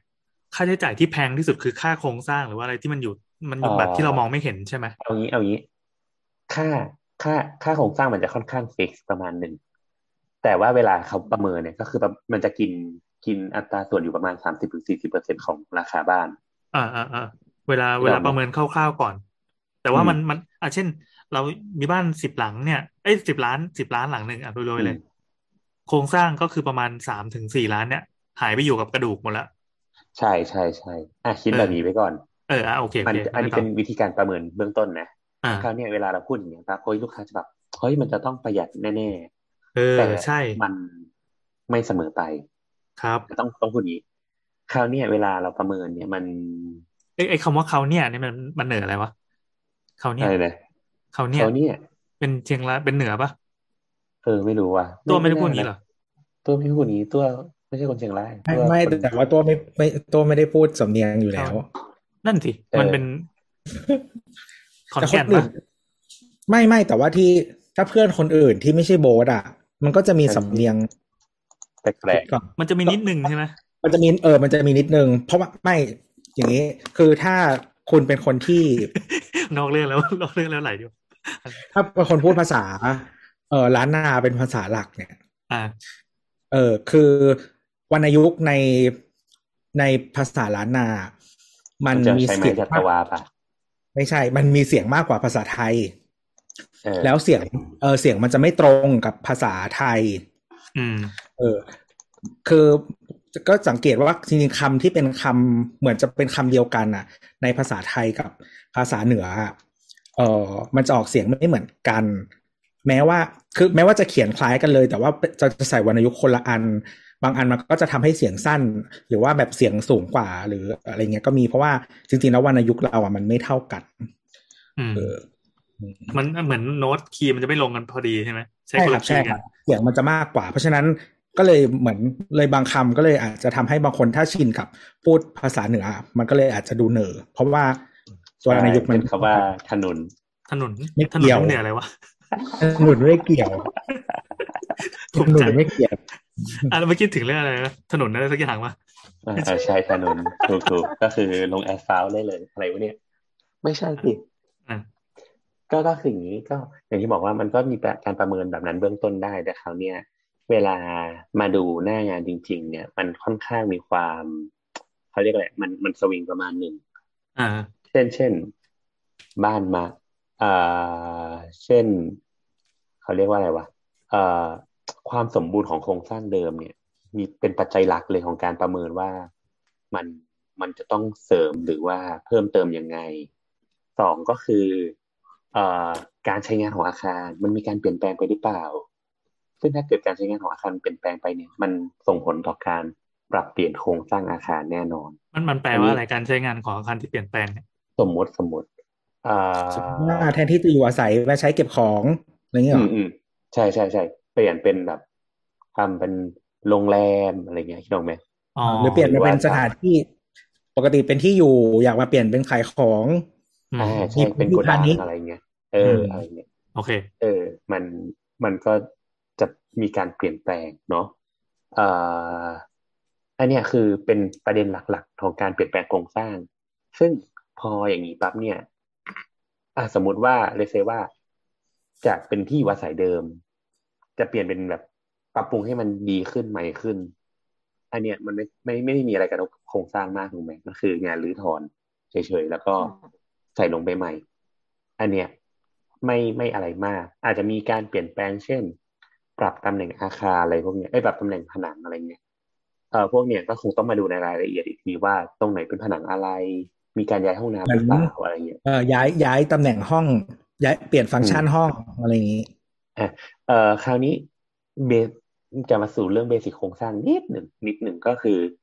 ปกติเนี่ยครับเอ่ออาคารอะสมมติว่าเราพูดเป็นอาคารพาณิชย์เนาะทั่วๆไปเลย เขาจะใช้สิ่งที่เรียกว่าเป็นแผ่นพื้นสำเร็จอืมรู้รู้จักแผ่นพื้นอืมสำเร็จใช่ไหมเป็นแผ่นแบบอืมคอนกรีตที่หล่อมาจากโรงงานเลยรนะอประมาณรอแผ่น เออประมาณห้าถึงเจ็ดเซน อะไรเงี้ยสิบเซนแล้วแต่มันก็มีหลายขนาดขึ้นอยู่กับการใช้แผ่นงานพื้นกับการมันเป็นยาวๆใช่ไหมเป็นเหมือนไม้ใช่กระดานใช่แต่ว่าทำจากปูน ใช่ครับใช่ใช่ประมาณยาวประมาณสามเมตรมันก็จะไม่ผิดสามหรือสี่ไม่แน่ใจแต่ประมาณเนี้ยแหละ เออ เออ อะไรประมาณเนี้ยเราก็มาวางคราวเนี้ยมันก็จะมีกำหนดค่าไว้เลยว่า ในแผ่นพื้นเนี่ย สามารถรับน้ำหนักได้เท่าไหร่อ่าคราวเนี้ยนอกจากการรับน้ำหนักบนตัวของแผ่นพื้นเองแล้วเนี่ย เอ่อเวลาที่เราก่อผนังขึ้นมาเนี่ย ก่อผนังที่ต้องใช้คำว่าก่อผนังนะจะเอ่อก่อผนังเช่น ผนังเอ่อผนังอิฐแดง ผนังมวลเบา ผนังอิฐบล็อกอะไรเงี้ยของใด ๆ พวกเนี้ยมันจะต้องมีการรับเขาเรียกอะไรมีมีโครงสร้างรับน้ำหนักมันอยู่ข้างล่างเสมอ อืม หรือว่าก่อแทงน้ำบนดาดฟ้าอะไรใช่เงี้ยใช่ถามว่าถ้าเกิดไม่มีการรับโครงสร้างจะเกิดอะไรขึ้นมา เออสิ่งหนึ่งที่เกิดขึ้นก็คือ เออมันมีโอกาสที่แผ่นมันจะแอนเออคิดออกไหมคือนอกจากมันจะต้องรับน้ำหนักน้ำหนักของตัวของมันเองแล้วว่ามันมีสิ่งที่มันกดทับลงมาด้วยที่เป็นถาวรเนี่ย แล้วก็ในแบบสมมติผนังมันสูงสักแบบสามเมตรเนี่ยโหมันน้ำหนักมหาศาลลงแค่จุดเดียวอะอืมอืมไอ้พวกเนี้ยมันเลยจำเป็นที่จะต้องมีโครงสร้างข้างล่างรับขึ้นมา แน่นอนว่าถ้าเกิดว่าโครงสร้างเป็นแบบเอ่อ คอนกรีตเสริมเหล็กเนี่ย การจะทำคานเพิ่มหรืออะไรเพิ่มเนี่ยมันก็ลำบากมันมันก็จะเป็นการเพิ่มแบบโครงสร้างเหล็กเข้ามาช่วย เหมือนใส่เบรซิ่งเข้าไปอะเหมือนเหมือนเหมือนสมมติว่าคานต่อคานแล้วตรงไหนลงผนังแล้วก็เอาโครงสร้างเหล็กอะใส่เข้าไปรับเพื่อแชร์น้ำหนักลง ก็คือทำเป็นเสาใหม่ขึ้นมา เอ่อเสาใหม่ไม่เสาใหม่เนี่ย ก็ขึ้นอยู่อีกแต่ว่าปกติก็คือจะเป็นแค่เป็นคานคานเหล็กอะ ยึดไว้กับคานสองฝั่ง เพื่อรับน้ำหนัก เพื่อรับน้ำหนักผนังตรงนั้น เออ อันเนี้ยก็เรื่องหนึ่ง แต่ว่าปกติก็ถ้าเกิดไม่มีอะไรเปลี่ยนแปลงมากก็ใช้เป็นผนังเบา พวกแบบยิปซัมบอร์ด พวกสมาร์ทบอร์ดอะไรเงี้ยที่มันไม่ต้องรับน้ำหนักมาก พวกเนี้ยก็จะใช้กันในส่วนหนึ่ง โอเค นั่นแหละ มันก็เลยเป็นเหตุผลที่ว่า เวลาที่เราบอกว่าเราจะประหยัดโครงสร้างนะถ้าเกิดเรารีโนเวทเนี่ย มันเลยมีเขาเรียกอะไรอะมีหมายเหตุไว้ค่อนข้างเยอะอะว่าเราเปลี่ยนแปลงมันเยอะขนาดไหน อืม ก็คือไม่แน่เสมอไปอืมต้องไปดูหน้างาน ซึ่งบางครั้งใช่ดูหน้างานก็ไม่ได้ใช่ไหมต้อง ต้องลึกกว่านั้นต้องวิศวกรไปดูอะไรเงี้ยป่ะใช่ถูกต้อง ดังนั้นน่ะ ก่อนที่เราจะ โอเค ถามว่าเราประหยัดได้ไหมก็อาจจะได้นะอะพูดก่อนอาจจะได้ แต่มันพอวิศวกรมันไปดูนะอะครับกำลังจะพูดว่า แล้วแต่ว่าข้อมูลที่เรามีมันละเอียดและอัปเดตขนาดไหนด้วยว่าเกี่ยวกับใช่ตัวอาคาใช่รใช่ดังดังถ้านั้นเป็นนะคอารับคารใหม่ มันมีแบบข้อมูลอะไรครบถ้วนมันก็อาจจะทำงานได้ง่ายและไวขึ้นง่ายขึ้เลยนใช่เอใช่อดังนั้นน่ะเออเวลาสิ่งที่เกิดขึ้นเวลาเรารีโนเวทเนี่ยเออมันก็จะมีหลายเคสเนาะแต่ว่าปกติเวลาเขาจะรีโนเวทกันเนี่ยก็จะเป็นอาคารเก่าแหละแบบยี่สิบปีสามสิบปีอะไรเงี้ยเท่าที่เจอนะอืม ดังนั้นอืเอามผมข้อมูลมันแทบจะไม่มีเลย มันมันจึงจำเป็นที่ต้องมีอาชีพที่เรียกว่าวิศวกร โครงสร้างสำหรับแบบการสำรวจอะไรเงี้ย เออเขาก็จะมีการแบบ ยิงเลเซอร์ แบบมีแบบยิงเลเซอร์ค้นหาเหล็กตำแหน่งเหล็กว่า ยิงไปตรงนี้มีเหล็กเท่าไหร่กี่ชิ้นแบบ ยิงเพื่อแบบกะประมาณว่าเขาผูกเหล็กกันแบบห่างกันขนาดไหนอะไรอย่างเงี้ยคิดออกไหมหรือตรงไหนมีเหล็กลับบ้าง ไม่มีเหล็กลับบ้าง เพื่อที่ จะบอกประเมินเบื้องต้นได้ว่า อาคารหลังเนี้ยมีโครงสร้างลักษณะเช่นไร เออเขาจะรับแรงได้เท่าไหร่อะไรเงี้ยอืม นอกจากนี้ก็อย่างที่บอกว่าอย่างที่เราเคยคุยกันเรื่องแบบอาคารวิบัติทั้งหลายนะว่า เออลักษณะของโครงสร้างปัจจุบันมันมีการฉีกขาดมีการแตกของคอนกรีตหรือเปล่าอะไรเงี้ย ถ้าสมมติว่า เออ มีการแตกของคอนกรีตเราจะเข้าไปจัดการมันยังไง เช่นแบบ เออถ้าเสาไม่มีปัญหา แต่ว่าคานเริ่มมีการแตกเราอาจจะเพิ่มเป็นเหล็กรูปประพันธ์เข้าไปเสริมใต้คานได้หรือเปล่าอะไรเงี้ยพวกเนี้ยทั้งหมดทั้งมวลเนี่ยมันทำให้ราคาเนี่ยมันอาจจะไม่ใช่ประหยัดสามสิบสี่สิบแล้วมันอาจจะเหลือแค่สิบถึงยี่สิบด้วยซ้ำและการทำงานมันก็ยังประหยัดอยู่นี่แต่แต่แต่ว่าคราวเนี้ยมันก็มีความซับซ้อนมากขึ้น เอ่อค่ามันใช้มีจ่ายปัญหาอาจจะเยอะที่ขึ้ต้นองแก้ปะ ใช่ใช่ มันก็มีปัญหาที่ต้องแก้เยอะขึ้น อะพอหมดเรื่องของโครงสร้างแล้วเนี่ย อย่างที่บอกว่าเรื่องของระบบประปาสุขาภิบาล ก็อันนี้ก็เป็นเรื่องหนึ่ง มันก็ต้องเข้าไปสำรวจอีกว่าประปาสุขาภิบาลเนี่ย มันมันยังใช้งานได้หรือเปล่า หรือว่าอย่างกรณีของน้ำคือตึกเก่า ไม่มีระบบประปา ก็คือเป็นแบบ เป็นประปาคือแบบเขาเรียกอะไรอะเป็น up feed ทั่วไปอะไม่ได้มีปั๊มใช่ไหม up feed up feed ก็คือพูดง่ายคือเป็นน้ำที่ปล่อยมาจาก อืม จากท่อปจาระกปา ท่อทั่วไป เออ ท่อจากท่อสาธารณะอืม เข้ามา แล้วก็เราก็เปิดใช้งานทั่วไป เออ แบบความแรงก็ขึ้นอยู่กับความดันน้ำที่เกิดขึ้นในท่อเลยอะไรอย่างเงี้ย โชคชะตาจริง มันก็ใช่ ก็ดูได้อยู่ก็เออ แต่ก็เกี่ยวกับโชคด้วยแบบบ้านบ้านอยู่ตรงไหนของสาย คนข้างๆทำอะไรใช้น้ำเยเช่นอะไหมเช่นอย่างนี้อย่างอย่างบ้านเราเนี่ย บ้านเราเนี่ยเป็นห้องแถวเหมือนกันแบบ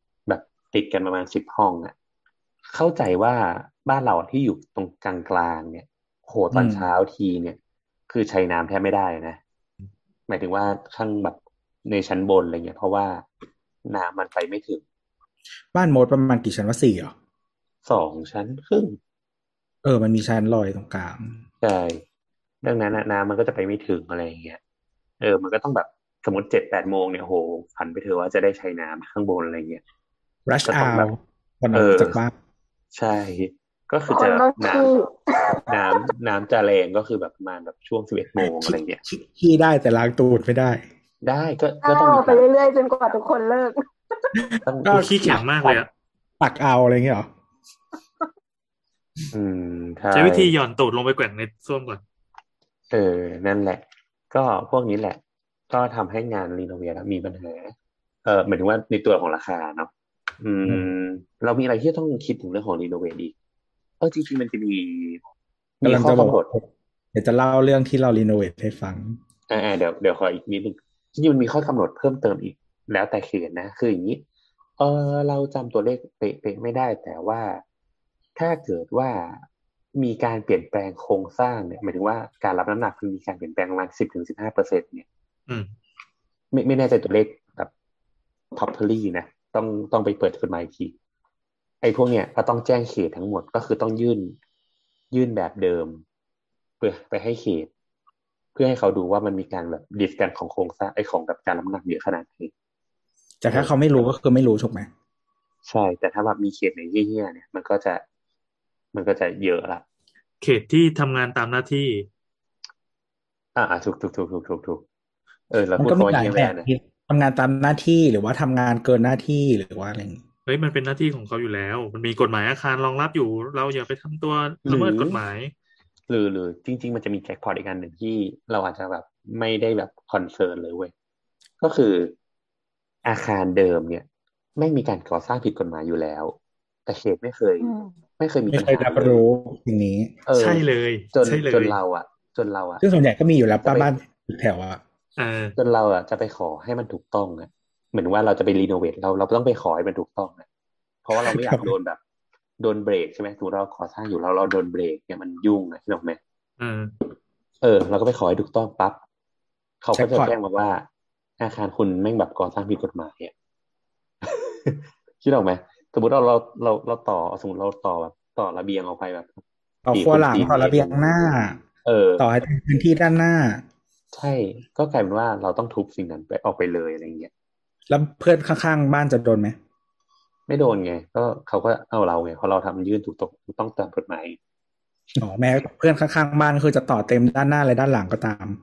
ใช่ใช่ใช่ใช่อะไอ้พวกเนี้ยก็เป็นสิ่งที่ต้องคิดคำนวณ เออจริง ๆ ในรายละเอียดเออมันมันจะมีแบบเยอะนะ เช่นแบบ ขอดัดแปลงอาคาร ขอปรับเปลี่ยนอาคาร ขอปรับปรุงอาคาร มันมันมีคำที่เป็นศัพท์แบบราชการอยู่อะซึ่งรายในรายละเอียดอะไม่เหมือนกัน เช่นแบบถ้าเกิดว่าสมมติว่า ไอไอไอในข้อที่เราบอกอะสิบถึงสิบห้าเปอร์เซ็นเนี่ย มันน่าจะอยู่ในข้อแบบขอดัดแปลงอาคารนะอืม เออ ลักษณะของการยื่นเอกสารให้ทางเขตอะก็จะต่างกันออกไป เออ ข้อกำหนดหรือข้อตรวจทานของเขตก็จะไม่เหมือนกัน อะอันนี้ต้องพูดประมาณนี้ อะอันนี้ก็คือเป็นภาพรวมเบสิกของการรีโนเวทเบื้องต้นก่อน พูดงงไหม ไม่งง ไม่งง นี่เออนี่คือบทมันพูดสนนะในขณะที่น้ำเตรียมสคริปต์มา ไม่ได้เตรียมเว้ยเออนั่นนั่นแหละ นั่นแหละ ก็อะอะเดี๋ยวเราขอก่อนตัวอีกนิดนึงนะเข้าไปแทรก คือคราวเนี้ยโปรเจกต์ที่เราทำเนี่ย มัน อย่างที่บอกเราเป็นแบบคูหาสี่คูหา เนี่ย สี่ชั้นนี่มันโหมันมโหฬารเนี่ยอ่าเออมันก็จะมีการทุบมีการปรับเปลี่ยนโครงสร้างบันไดอะไรเงี้ยเต็มไปหมดเลยโหแบบ เรื่องใหญ่มาก เอ่ออ๋อเพิ่มเติมอีกนิดนะการดัดแปลงอาคารเนี่ยครับมันต้องใช้สามัญสถามันวิศวกรในการเซ็นนะ อันนี้ต้องแจ้งไว้ก่อนสามัญวิศวกรก็คือเป็นแบบ ก็ใหญ่ใหญ่กว่าวิศวกร ระดับเบื้องต้นหนึ่งระดับ เออ ในการเซ็นอะไรเงี้ยอะก็ก็ค่อนข้างเยอะอะแล้วงานก็ซับซ้อนตอนแรกที่เราประเมินไว้อะโหมันมันไปไกลกว่าเราที่เราคิดอะโครงสร้างเหล็กที่ต้องเสริมหรืออะไรเงี้ยมันเต็มไปหมดเลย มีการเสริม เช่นแบบ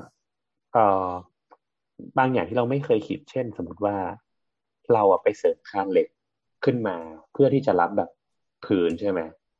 กลายเป็นว่าน้ำหนักเยอะขึ้นเว้ยเสาแตกเว้ย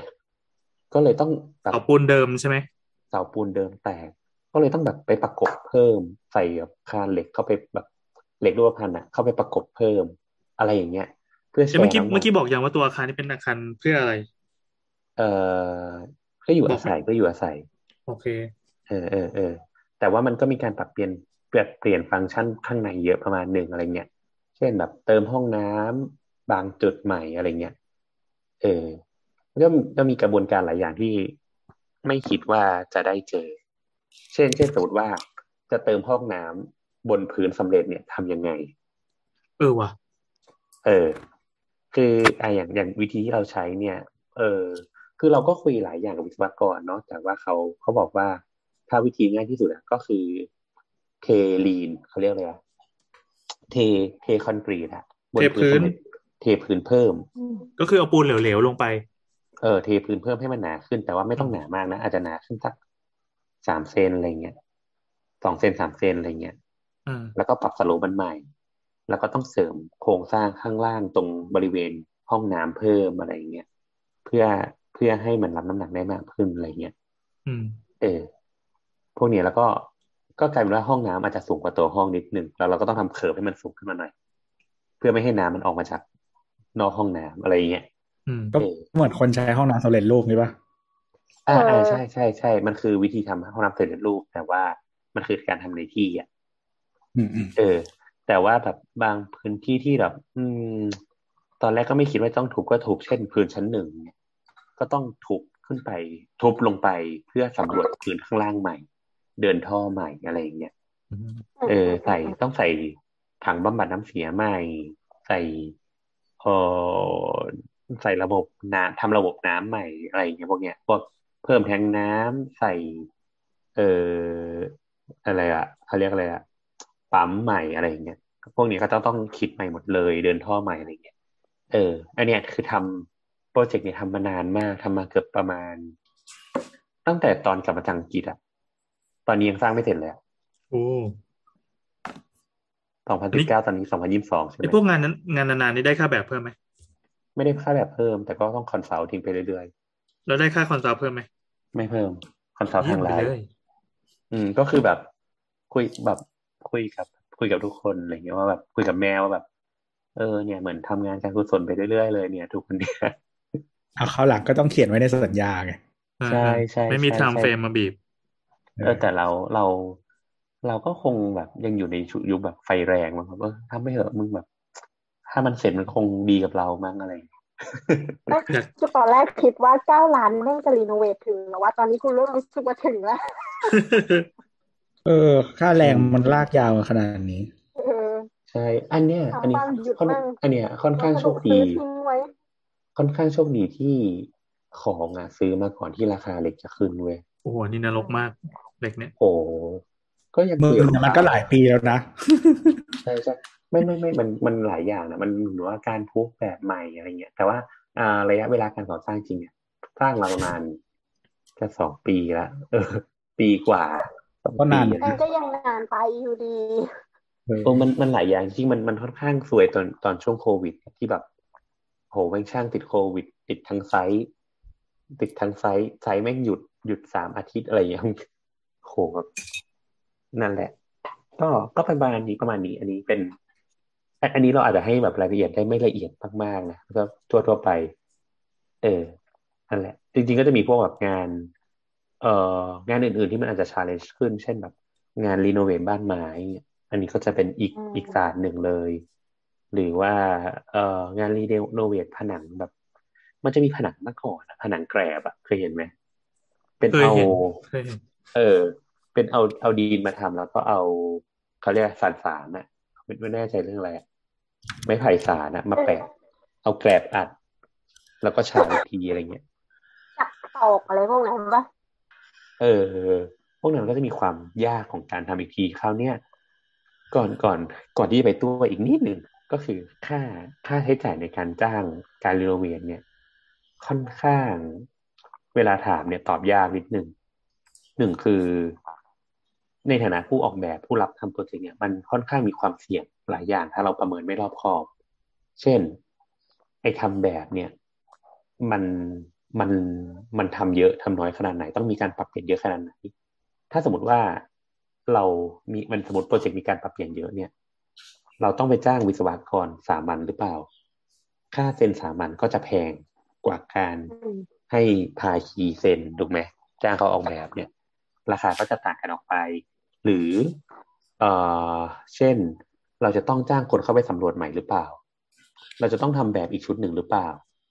คิดคิดออกใช่ไหมเออ มันก็เลยค่อนข้าง จะแม้กระทั่งคนที่รับออกแบบเขาค่อนข้าง challenge ในการประเมินราคาอะไรเงี้ย เออ หรือว่ามันมีปัจ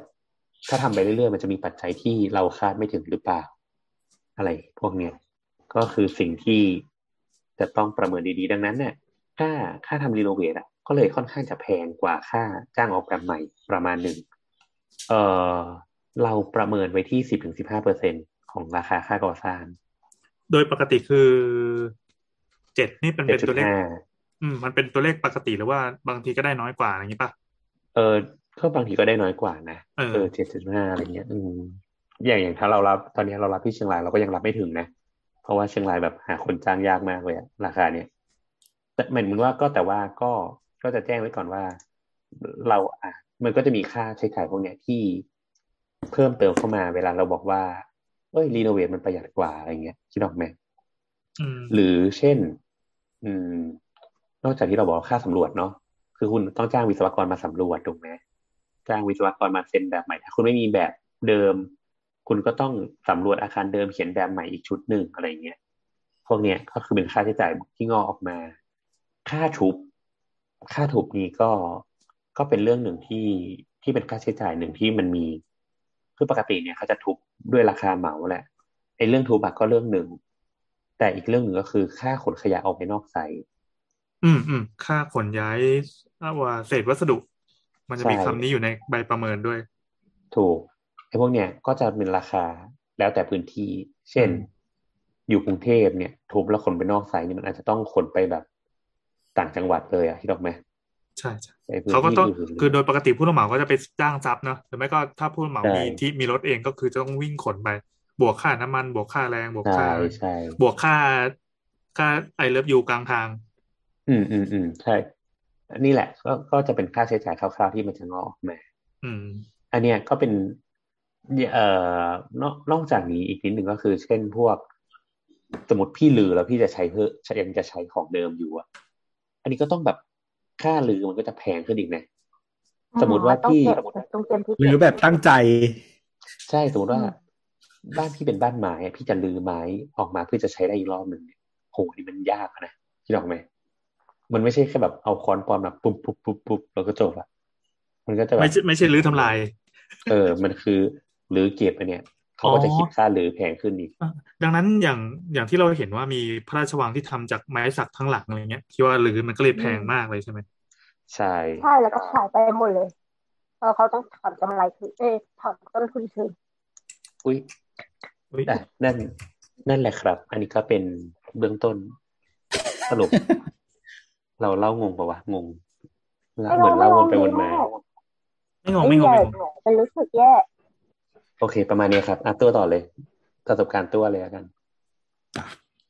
นี่ก็คือเป็นรีโนเวทตึกแถว เอ่อหนึ่งคูหา เอ่อตึกมันเก่าแล้ว น่าจะเกินยี่สิบปีอะอยู่ในกรุงเทพนี่แหละนะฮะเท่าไหนก็เอ่อบางเขน อ่า อยู่เขตบางเขนเออเขตบางเขนปัจจุบันนี้นะครับ ไม่ใช่เขต แต่เออแต่เมื่อก่อนก็ เออ ก็บางเขนนี่แหละ ไม่เพราะว่าก่อนบางเขนมันคือถึงจตุจักรเนี่ย anyway ก็เออมันเป็นบ้านเก่า เออมันเป็นสองชั้น อืม แล้วก็มีห้องน้ำสองห้องนะครับ แล้วก็ต่อเติมไว้แล้วด้านหลังเป็นครัว จริง ๆ บ้านนี้มันเคยถูกรีโนเวทมาแล้ว ประมาณรอบสองรอบอะไรประมาณนี้ เออ ก็ห้องน้ำมันถูกทำใหม่ไปแล้วทางชั้นบนชั้นล่างเนาะแล้วก็แต่ว่าในรีโนเวทรอบเนี้ยก็คือทำใหม่อีกรอบหนึ่งทำใหม่หมดเลย แล้วก็เออปัญหาของบ้านเนี้ย ก็คือว่าผนังมันไม่ตรง ผนังเออผนังมันไม่ตรง ผนังทุกด้านมันจะไม่ตรง มันไม่เรียบ หมหมายถึงว่าฉากไม่เรียบหรือว่าระนาบของมันเนี่ยเอียงไปกับถนนอะไรแบบนี้ เออ มันไม่มันไม่ได้ขนาดนั้นนะแต่ว่าพื้นน่าจะไม่แน่ใจว่าว่าเรียกว่าฉาบไม่เรียบหรือเปล่า แต่ว่า คือถ้าจะบอกว่ามันไม่ไม่ไม่ไม่ตรง คือมันไม่ได้มีปัญหากับโครงสร้างอะเอออ่าหมายความว่าหมายความว่าแนวตั้งใช่ไหมมันมันเอียงมันเหมือนจะล้มอย่างนี้ใช่ไหมใช่นิดนึงใช่ใช่อ๋อโอเคนิดหนึ่งหนึ่งอ่าเออแล้วก็ แล้วก็ระบบน้ำที่ต้องทำใหม่ แล้วก็ แต่เขาเออแต่เขาทำห้องน้ำใหม่แล้วนะ ใช่เขาทำห้องน้ำใหม่แล้ว แต่ว่าเราไม่แน่ใจว่าว่าห้องน้ำมันมีปัญหาอะไรหรือเปล่านะ แต่ว่าตอนที่รีโนเวทอีกรอบนึงอะก็คือ เพิ่มแทงค์เพิ่มปั๊มน้ำใหม่ เออ แล้วก็ย้ายจุดตั้งแทเออตั้งปั๊มน้ำจากหน้าบ้านไว้หลังบ้าน อืม แล้วก็แล้วก็ครัวทำใหม่หมดแต่ว่าเดิมเดิมมาต่อปั๊มดูดน้ำมาแน่เลย ไม่ได้ต่อผ่านแท้งคิดว่านะ คิดว่าอืมเออ แล้วก็ สิ่งที่แล้วก็มันก็มีโจทย์ ก็คือว่าต้องเดินไฟใหม่หมดทั้งบ้าน เอ่อเพื่อที่ให้จุดไฟทั้งหมด มีสายนูทรัลอืมแล้วก็เดินแลนทั้งบ้านโอ้เออ อันนี้คือโจทย์ แล้วก็เปลี่ยนบันไดใหม่ เปลี่ยนแนวบันไดอ้าวคืออันเก่าไม่ใช้ทิ้งไปเลย เออจริงๆมันเป็นมันเป็นแนวเดิม แต่ว่ามันจะตรงชานพากับปรับใหม่ อ๋อ เออ แล้วก็คือเปลี่ยแค่นว่าไอ้กล่องบันไดยังอันเดิมอยู่ แต่เปลี่ยนบันไดใช่เนี่ยครับใช่ครับใช่ครับอ่าเปลี่ยนเปลี่ยนไม้บันถามไดเลยไหมแล้วก็เปลี่ยนเอ่อที่จับว่าอ่าแล้วเราไอ้ที่บอกว่าเปลี่ยนระบบไฟทั้งหมดเนี่ย ไฟกรีดผนังหรือว่าไฟเดินลอย อ่า เดี๋ยวจะบอก โอเค เอ่องบทั้งหมดประมาณสามแสนอืมอือืมมอืมสามแสนอืม อืม ก็สิ่งที่ทำก็คือตอนแรกชั้นล่างอะ มันจะเป็นห้องเข้าใจว่าสองห้องสองห้อง แล้วก็มีห้องน้ำข้างหลังข้างในสุดเนาะแล้วก็มันจะมีส่วนที่ต่อครัวออกไปข้างหลังอีก ทีนี้ก็คือเอาผนังตรงกลางออก เออเอาผนังตรงกลางออก แล้วก็เปลี่ยนเป็นชั้นแล้วก็กระจกแทน อืมแล้วก็ก็จะมีช่องทางเดินด้านข้างอะไรเงี้ย แล้วก็เนื่องจากว่าผนังมันไม่เรียบ เนี่ยแล้วก็ต้องเดินอะไรเยอะแยะ เราก็เลยใช้วิธีเบิ้ลผนังเบาออกมา อืม อืมอืมแล้วก็ซ่อนทุกอย่างไว้ในผนังเบาแทนเป็นความคิดที่ดี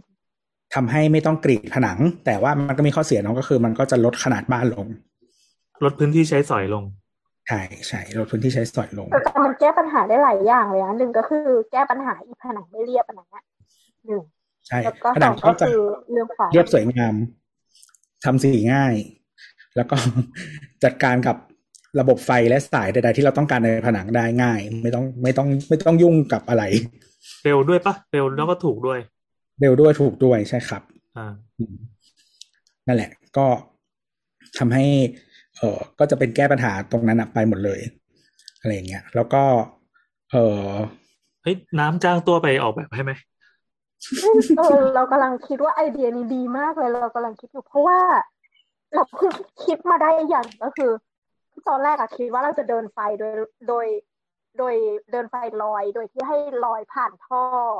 ก็ใช้ท่อร้อยสายไฟ อ่าเออือมจริง ๆ มันทำให้สวยได้เพราะอย่างนั้นอะอ่า เราคิดว่าจะทำแบบนั้น แล้วก็เดินลอย แต่ทีเนี้ย เราเพิ่งมานึกขึ้นได้ว่าพอตัวพูดปุ๊บอะคือด้วยความที่มันเป็นการออกแบบเฉยๆสมัยก่อนอะจะเคยเห็นปะแบบที่มันจะมีแง่งเสาขึ้นมา แล้วผเห็นนังเห็นไม่บ้างเรียบยาวอะบ้านเก่าๆแล้วก็มีแล้วก็ แล้วก็คือยังไม่พอก็ต้องหลบเสาอีก ใช่ เออ คือไอ้หลบเสานี่ก็คือยิ่งไม่สวยเลย ใช่เรากำลังคิดอยู่ คือถ้าพูดอย่างเงี้ย ตอนแรกเรากำลังจะทำใจกับเรื่องนี้เว้ยแต่พอตัวพูดปุ๊บแบบใช่ไหมงติดทำผนังใหม่ขึ้นมาทั้งผืนเลย แล้วก็มันก็จะกลายเป็นแบบผนังสวยๆหนึ่งมาเออ แล้วก็มันจะมีจุดที่เหมือนกับว่า เออเสามันจะยื่นออกมาจากผนังเนาะแต่ว่าไม่เยอะมาก แต่ว่ามันจะทำให้เป็นจุดที่เวลาเราวางเฟอร์นิเจอร์ หรืออะไรก็ตามอะ มันก็จะเป็นแบบร่องหรืออะไรอย่างเงี้ย อืมอืมเออที่มันอาจจะมีฝุ่นหรือว่า ไม่สวยหรือใดๆก็ตามเนี้ย ก็คือบางจุดก็คือจะทำให้ผนังมันพอดีกับเสา แล้วมันก็จะเก็บได้เรียบร้อยอะไรประมาณนี้ แล้วก็ เออก็แหละก็คือทำแทงน้ำใหม่ไว้ข้างหลังบ้าน แล้วก็ย้ายปั๊มย้ายอะไร แล้วก็ห้องน้ำเนี่ยก็คือ ห้องน้ำก็ปูกระเบื้องใหม่หมดเปลี่ยนสุขภัณฑ์ใดๆอะไรอย่างเงี้ย แล้วก็อืมชั้นล่างอะ ปกติ ตอนแรกมันจะเป็น เออมันจะมีชาวเวอร์ เออ เราก็เราก็เปลี่ยนให้มันเปลี่ยน รู้สึกจะย้ายย้ายแนวส้วมมั้ง หมุนหมุนส้วมไม่ได้ย้าย หมุนส้วมแต่รูเดิม เออ แล้วก็เปลี่ยนยะที่ย้ายคืออ่างล้างหน้ามั้ง เออ แล้วก็เอา shower ออกทีนี้ห้องน้ำมันก็จะมีพื้นที่แบบโล่งๆขึ้น อะไรอย่างเงี้ย เออ ส่วนข้างบนน่ะ ก็คือ ข้างบนก็คือเก็บ shower ไว้เพราะห้องน้ำข้างบนน่ะใหญ่กว่า แต่ว่ามันตำแหน่งไม่น่าจะไม่ตรงกันเออตำแหน่งไม่ตรงกัน เออ แล้วก็ด้านบนน่ะก็คือก็ปูปูกระเบื้องใหม่หมด เออ เหมือนกัน เออ คือข้างข้างบนกับข้างล่างอะ จะทำห้องน้ำเป็นสี invert กัน อืมก็คือข้างล่างปูกระเบื้องสีเขียว แล้วทาผนังสีขาว ส่วนข้างบนปูกระเบื้องสีขาวแล้วทาผนังสีเขียววันนี้ทำเยอะเนี่ย เออ ห้องน้ำเนี้ยจะแพงที่สุดแล้วแหละอื มมันก็น่าจะปกตินะอ่าใช่ใช่เออ แล้วก็ข้างบนก็ ข้างบนหรือชาวว่าไม่ได้ไม่ได้เป็นชาวว่าบอกที่กั้นอาบน้ำไปสองรอบ เพราะว่าตอนแรกท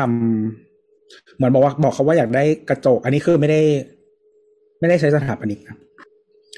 เออก็คือจ้างเป็นจอบๆนี่แหละอืมเออ ก็บอกว่าอยากได้ฉากกระจกก็คือเขาทำแบบมีขอบมาให้มีกรอบมาให้ ก็บอกว่าอืม แล้วก็บอกไม่เอา ก็ให้เป็นกระจกอย่างเดียว แล้วก็มีที่จับมาเอออะไรประมาณนั้น แล้วก็แล้วก็เจาะฝ้าให้มันเป็นช่องแสงอะตรงบันไดกับห้องน้ำแล้วก็ห้องครัว ก็คือสามสามจุดเนี้ยก็คือจะเจาะ เอ่อฝ้าข้างบนแล้วก็ใส่ เออเขาเรียกว่าอะไรวะ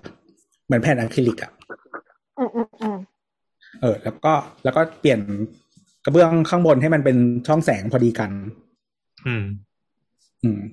ประมาณนั้น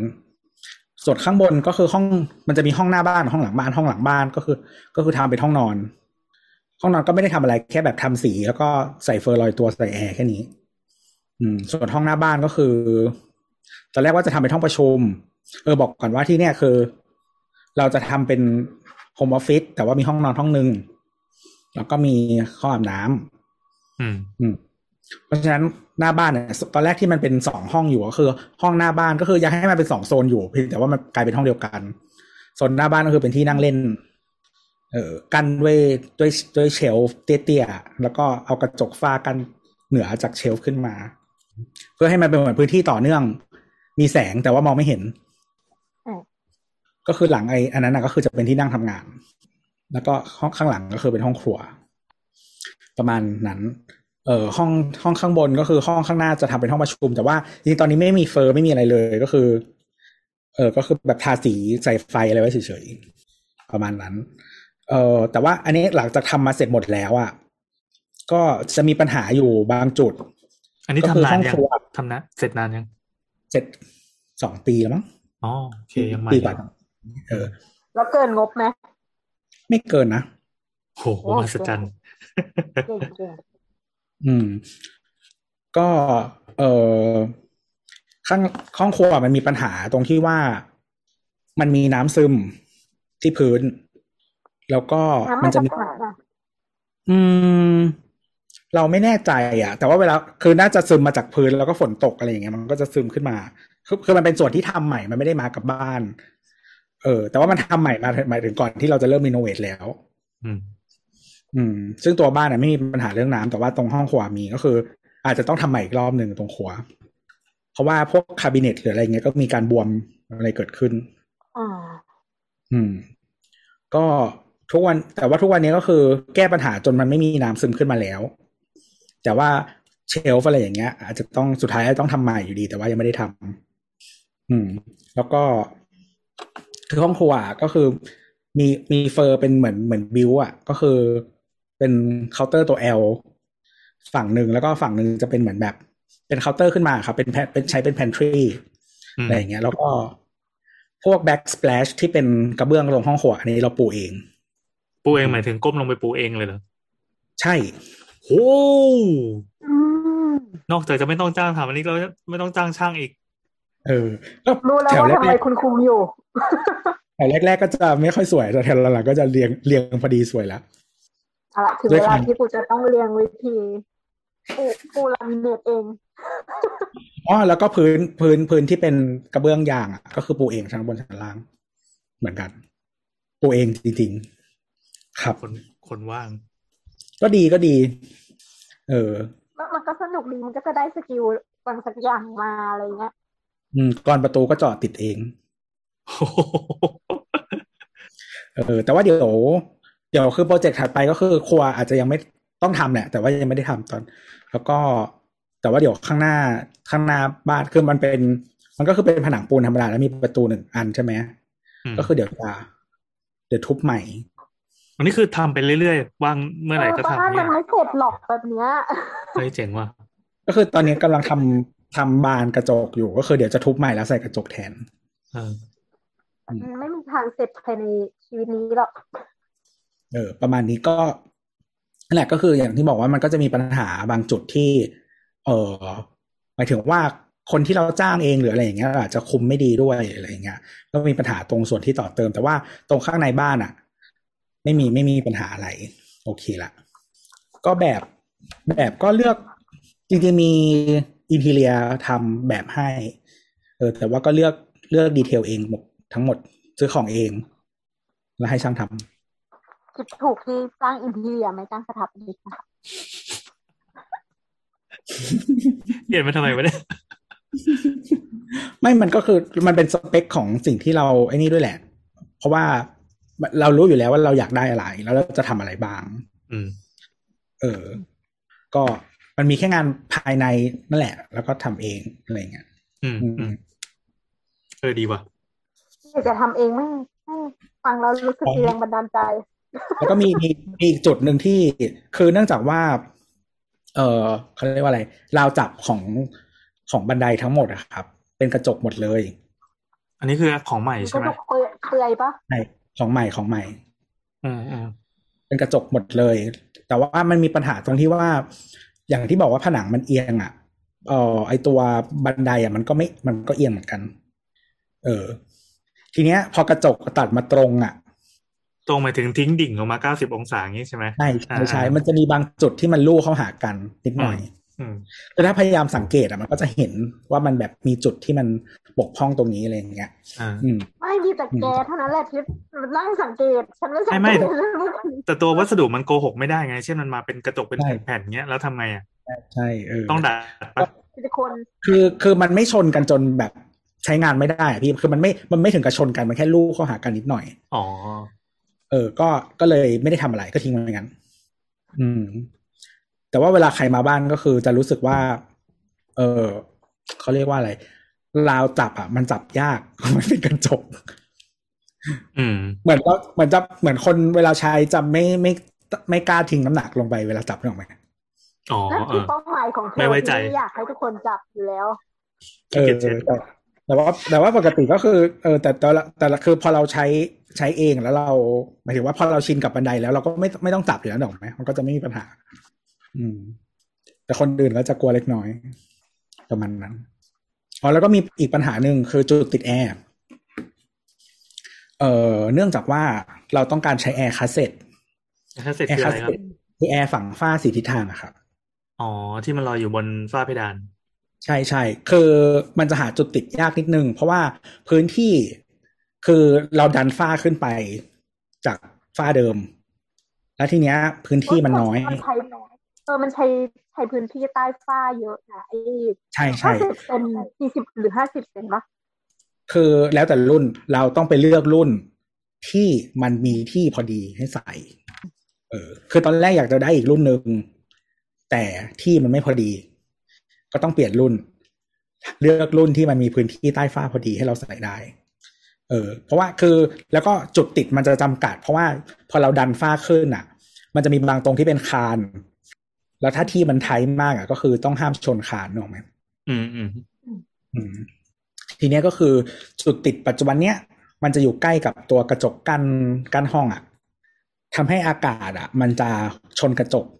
แล้วส่วนห้องที่อยู่ด้านหน้า มันจะไม่ค่อยเย็น อืม อืม ก็ จริงๆ อันนี้ก็รู้ตั้งแต่แรกแล้วตอนติดแล้วแหละ แต่ว่ายังไม่ได้ทำอะไรก็คือที่กะไว้ก็คือว่าจะตัดกระจกข้างบนอะ่ะให้มันเป็นช่องแล้วก็เอาขามาใส่ เพื่อให้มันมีช่องที่ตรงกับแอร์พอดีแอร์มันจะได้วิ่งไปข้างหน้าได้อืม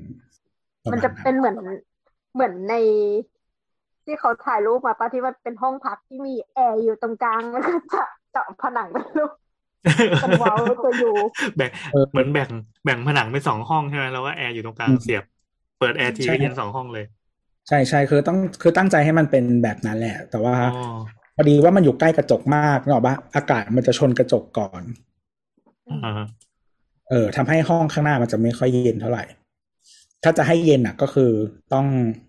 ต้องเพิ่มแอร์อะเออ แล้วก็อีกอย่างหนึ่งก็คือห้องครัวก็คือมันจะ open เหมือนกันไม่มีไม่มีประตูทำให้ เออ แอร์มันก็จะวิ่งไปที่ห้องครัวอะไรเงี้ย แต่ว่าคือจริงๆไม่ได้มีปัญหาเรื่องความเย็นวิ่งเข้าไป แต่ว่าจะมีปัญหาบางทีเรื่องทำอาหารอืมอืม เพราะว่าคือมันจะเป็นห้องยาวไปเลยข้างแบบเออสาม section อะ มันจะต่อกันหมดเลยอืมเออ ก็เลย ตอนนี้ก็เลยซื้อผ้าม่านผ้าม่านมาติดอืมบ้านที่มีรูปน้ำตก รูปดอกไม้ ไม่ไม่ไม่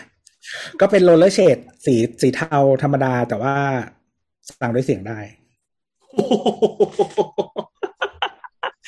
ตามสบายเลยพี่เออก็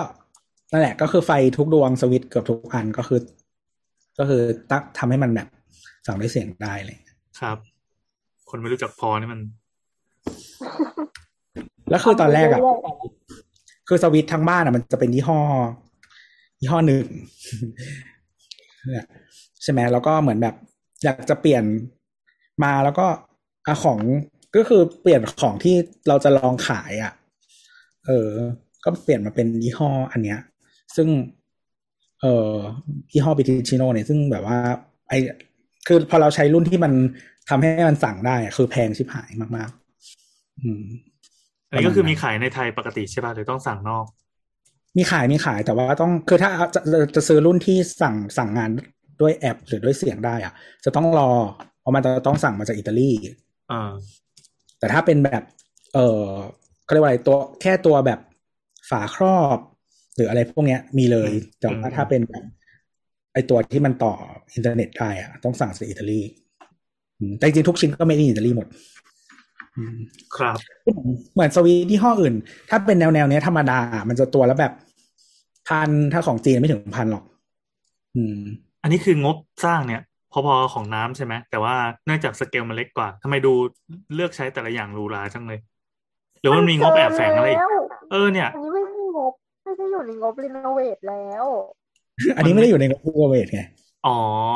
โอเคเรโนเวทเออก็ส่วนเฉพาะสถาปัตย์ใช่ไหมเท่านั้นจะเป็นการตกแต่งคือคือเรากลัวจะเป็นเหมือนกระทู้พันทิปสมัยก่อนที่พูดราคาถูกๆเสร็จปั๊บพอพอทำตามมันทำไม่ได้เพราะแม่งแพงอะไรเงี้ยไม่อันนี้คือเทคนิคที่เขาชอบไม่ใช้ไม่ก็คือแบบทำเองเว้ย อ๋อข้ออาคือทำเองเปล่าหรอกจริง ๆ ก็คือตัวเองอะเปิดออฟฟิศเปิดสตูดิโอใช่ใช่ใช่ขายงานไม่แต่ว่าคือไอ้พวกระบบไฟทั้งหมดอะจริง ๆ ตอนแรกมันอยู่ในงบ แต่ว่าสวิตช์อันเนี้ยเราเปลี่ยนทีหลัง ครับ คุณคนจะดีแคลร์ให้ครบสิครับผมฟ้องสวิตช์นี้เราคุณเปลี่ยนได้ทีนะหคลัรับงเออสวิตช์นี้เปลี่ยนทีหลังก็คือ ตอนแรกก็ใช้สวิตช์แบบ Panasonic อะไรธรรมดาอ่าแบบพี่โอตอกแล้วเราพี่โอมาพอดีกำลังเดี๋ยวฟ้องพี่โอก่อนคือ ตัวกำลังอธิบายเรื่องการรีโนเวทโปรเจกต์ ออฟฟิศของตัวเองนะครับ ซึ่งอืมก็บอกว่าสามแสนแล้วก็ทำนู่นทำนี่โอ้ยทำไมมีกระจกมีแอร์แบบแคสเซ็ตมีอะไรต่างๆกระจที่กดูหรรูวมหราครับรวมแอร์แอร์แอร์รวมปะวะแอร์ไม่รวมนั่นไงแอร์ไม่รวมดิแอร์ไม่รวมได้ไงวะม่ใช่หรอแอร์ไม่รวมอยู่แอแล้ร์ไม่รววมแอร์ไม่รวมเอ้าคุณจะรวมได้ไงแอร์ไอ้เครื่องนั้นไม่โคตรแพงคืออย่าง project ที่เราทำเนี่ยนะคือจริงๆ เราก็ renovate มาสองสองหรือสามหลังไม่แน่ใจ อืม มันต้องรวมหมดทุกอย่างสิว่าเพราะว่าเวลาเราตั้งงบอะเราเราเหมือนเฮ้ยกูจะต้องโยนไปปั๊บเสร็จปั๊บมันจะต้องได้ของมาที่กูใช้ได้อะไรอย่างงี้ ไม่คือตอนเราตั้งงบอะเราตั้งงบเพื่อแค่ renovate อย่างเดียวเครื่องใช้ไฟฟ้าไม่รวมอยู่แล้วเอออ่าปกติบางทีระบบเครื่องใช้ไฟฟ้าเขาก็ไม่นับนะ เพราะว่าถือว่าคุณก็ไปอัดจัดเพิ่มมาบางทีอืมอืมยกไม่แต่แต่ว่ายกเป็นพวแต่กขสองวิเราตช์ปลั๊กเนี่ยอืมเออ แต่ของเราต่างกันนิดนึงเพราะว่าของทุกชิ้นอะเราซื้อเองอืมหมายถึงว่าในในงบนั้นอะของทุกชิ้นของที่รีโนเวทด้วยสีก็ไปซื้อเอง วิ่งไปฟ้ายิ้วกลับมาเองใช่ไหมใช่ก็เนี่ยก็มันก็ไม่ไม่ใช่อันนั้นไม่ได้มาจากอิตาลีหมายถึงว่าก็สีก็เนี่ยก็คือไปร้านอ่าวัสดุก่อสร้างซื้อมาเองทั้งหมด ทุกอย่างอะซื้อเองหมดรวมอยู่ในสามแสนบาทที่ไปซื้อเองเนี่ยหรือว่าต่างหากรวมรวมรวมรวมค่าแท็กซี่รวมเปล่าไม่ได้รวมเนี่ยเนี่ยเนี่ยมันเยอะขนาดนั้นเลยเหรอค่าแท็กซี่อะต้องถือเป็นค่าเสาบุยไม่รู้อืมกูนะอะไรจ้ะครับอ้าว นี่หมดแล้วเหรมัอนมีโปรเจกต์โปรเจกมันต์มีตรงที่ทาสีเองด้วยเออทาสีเอง อืม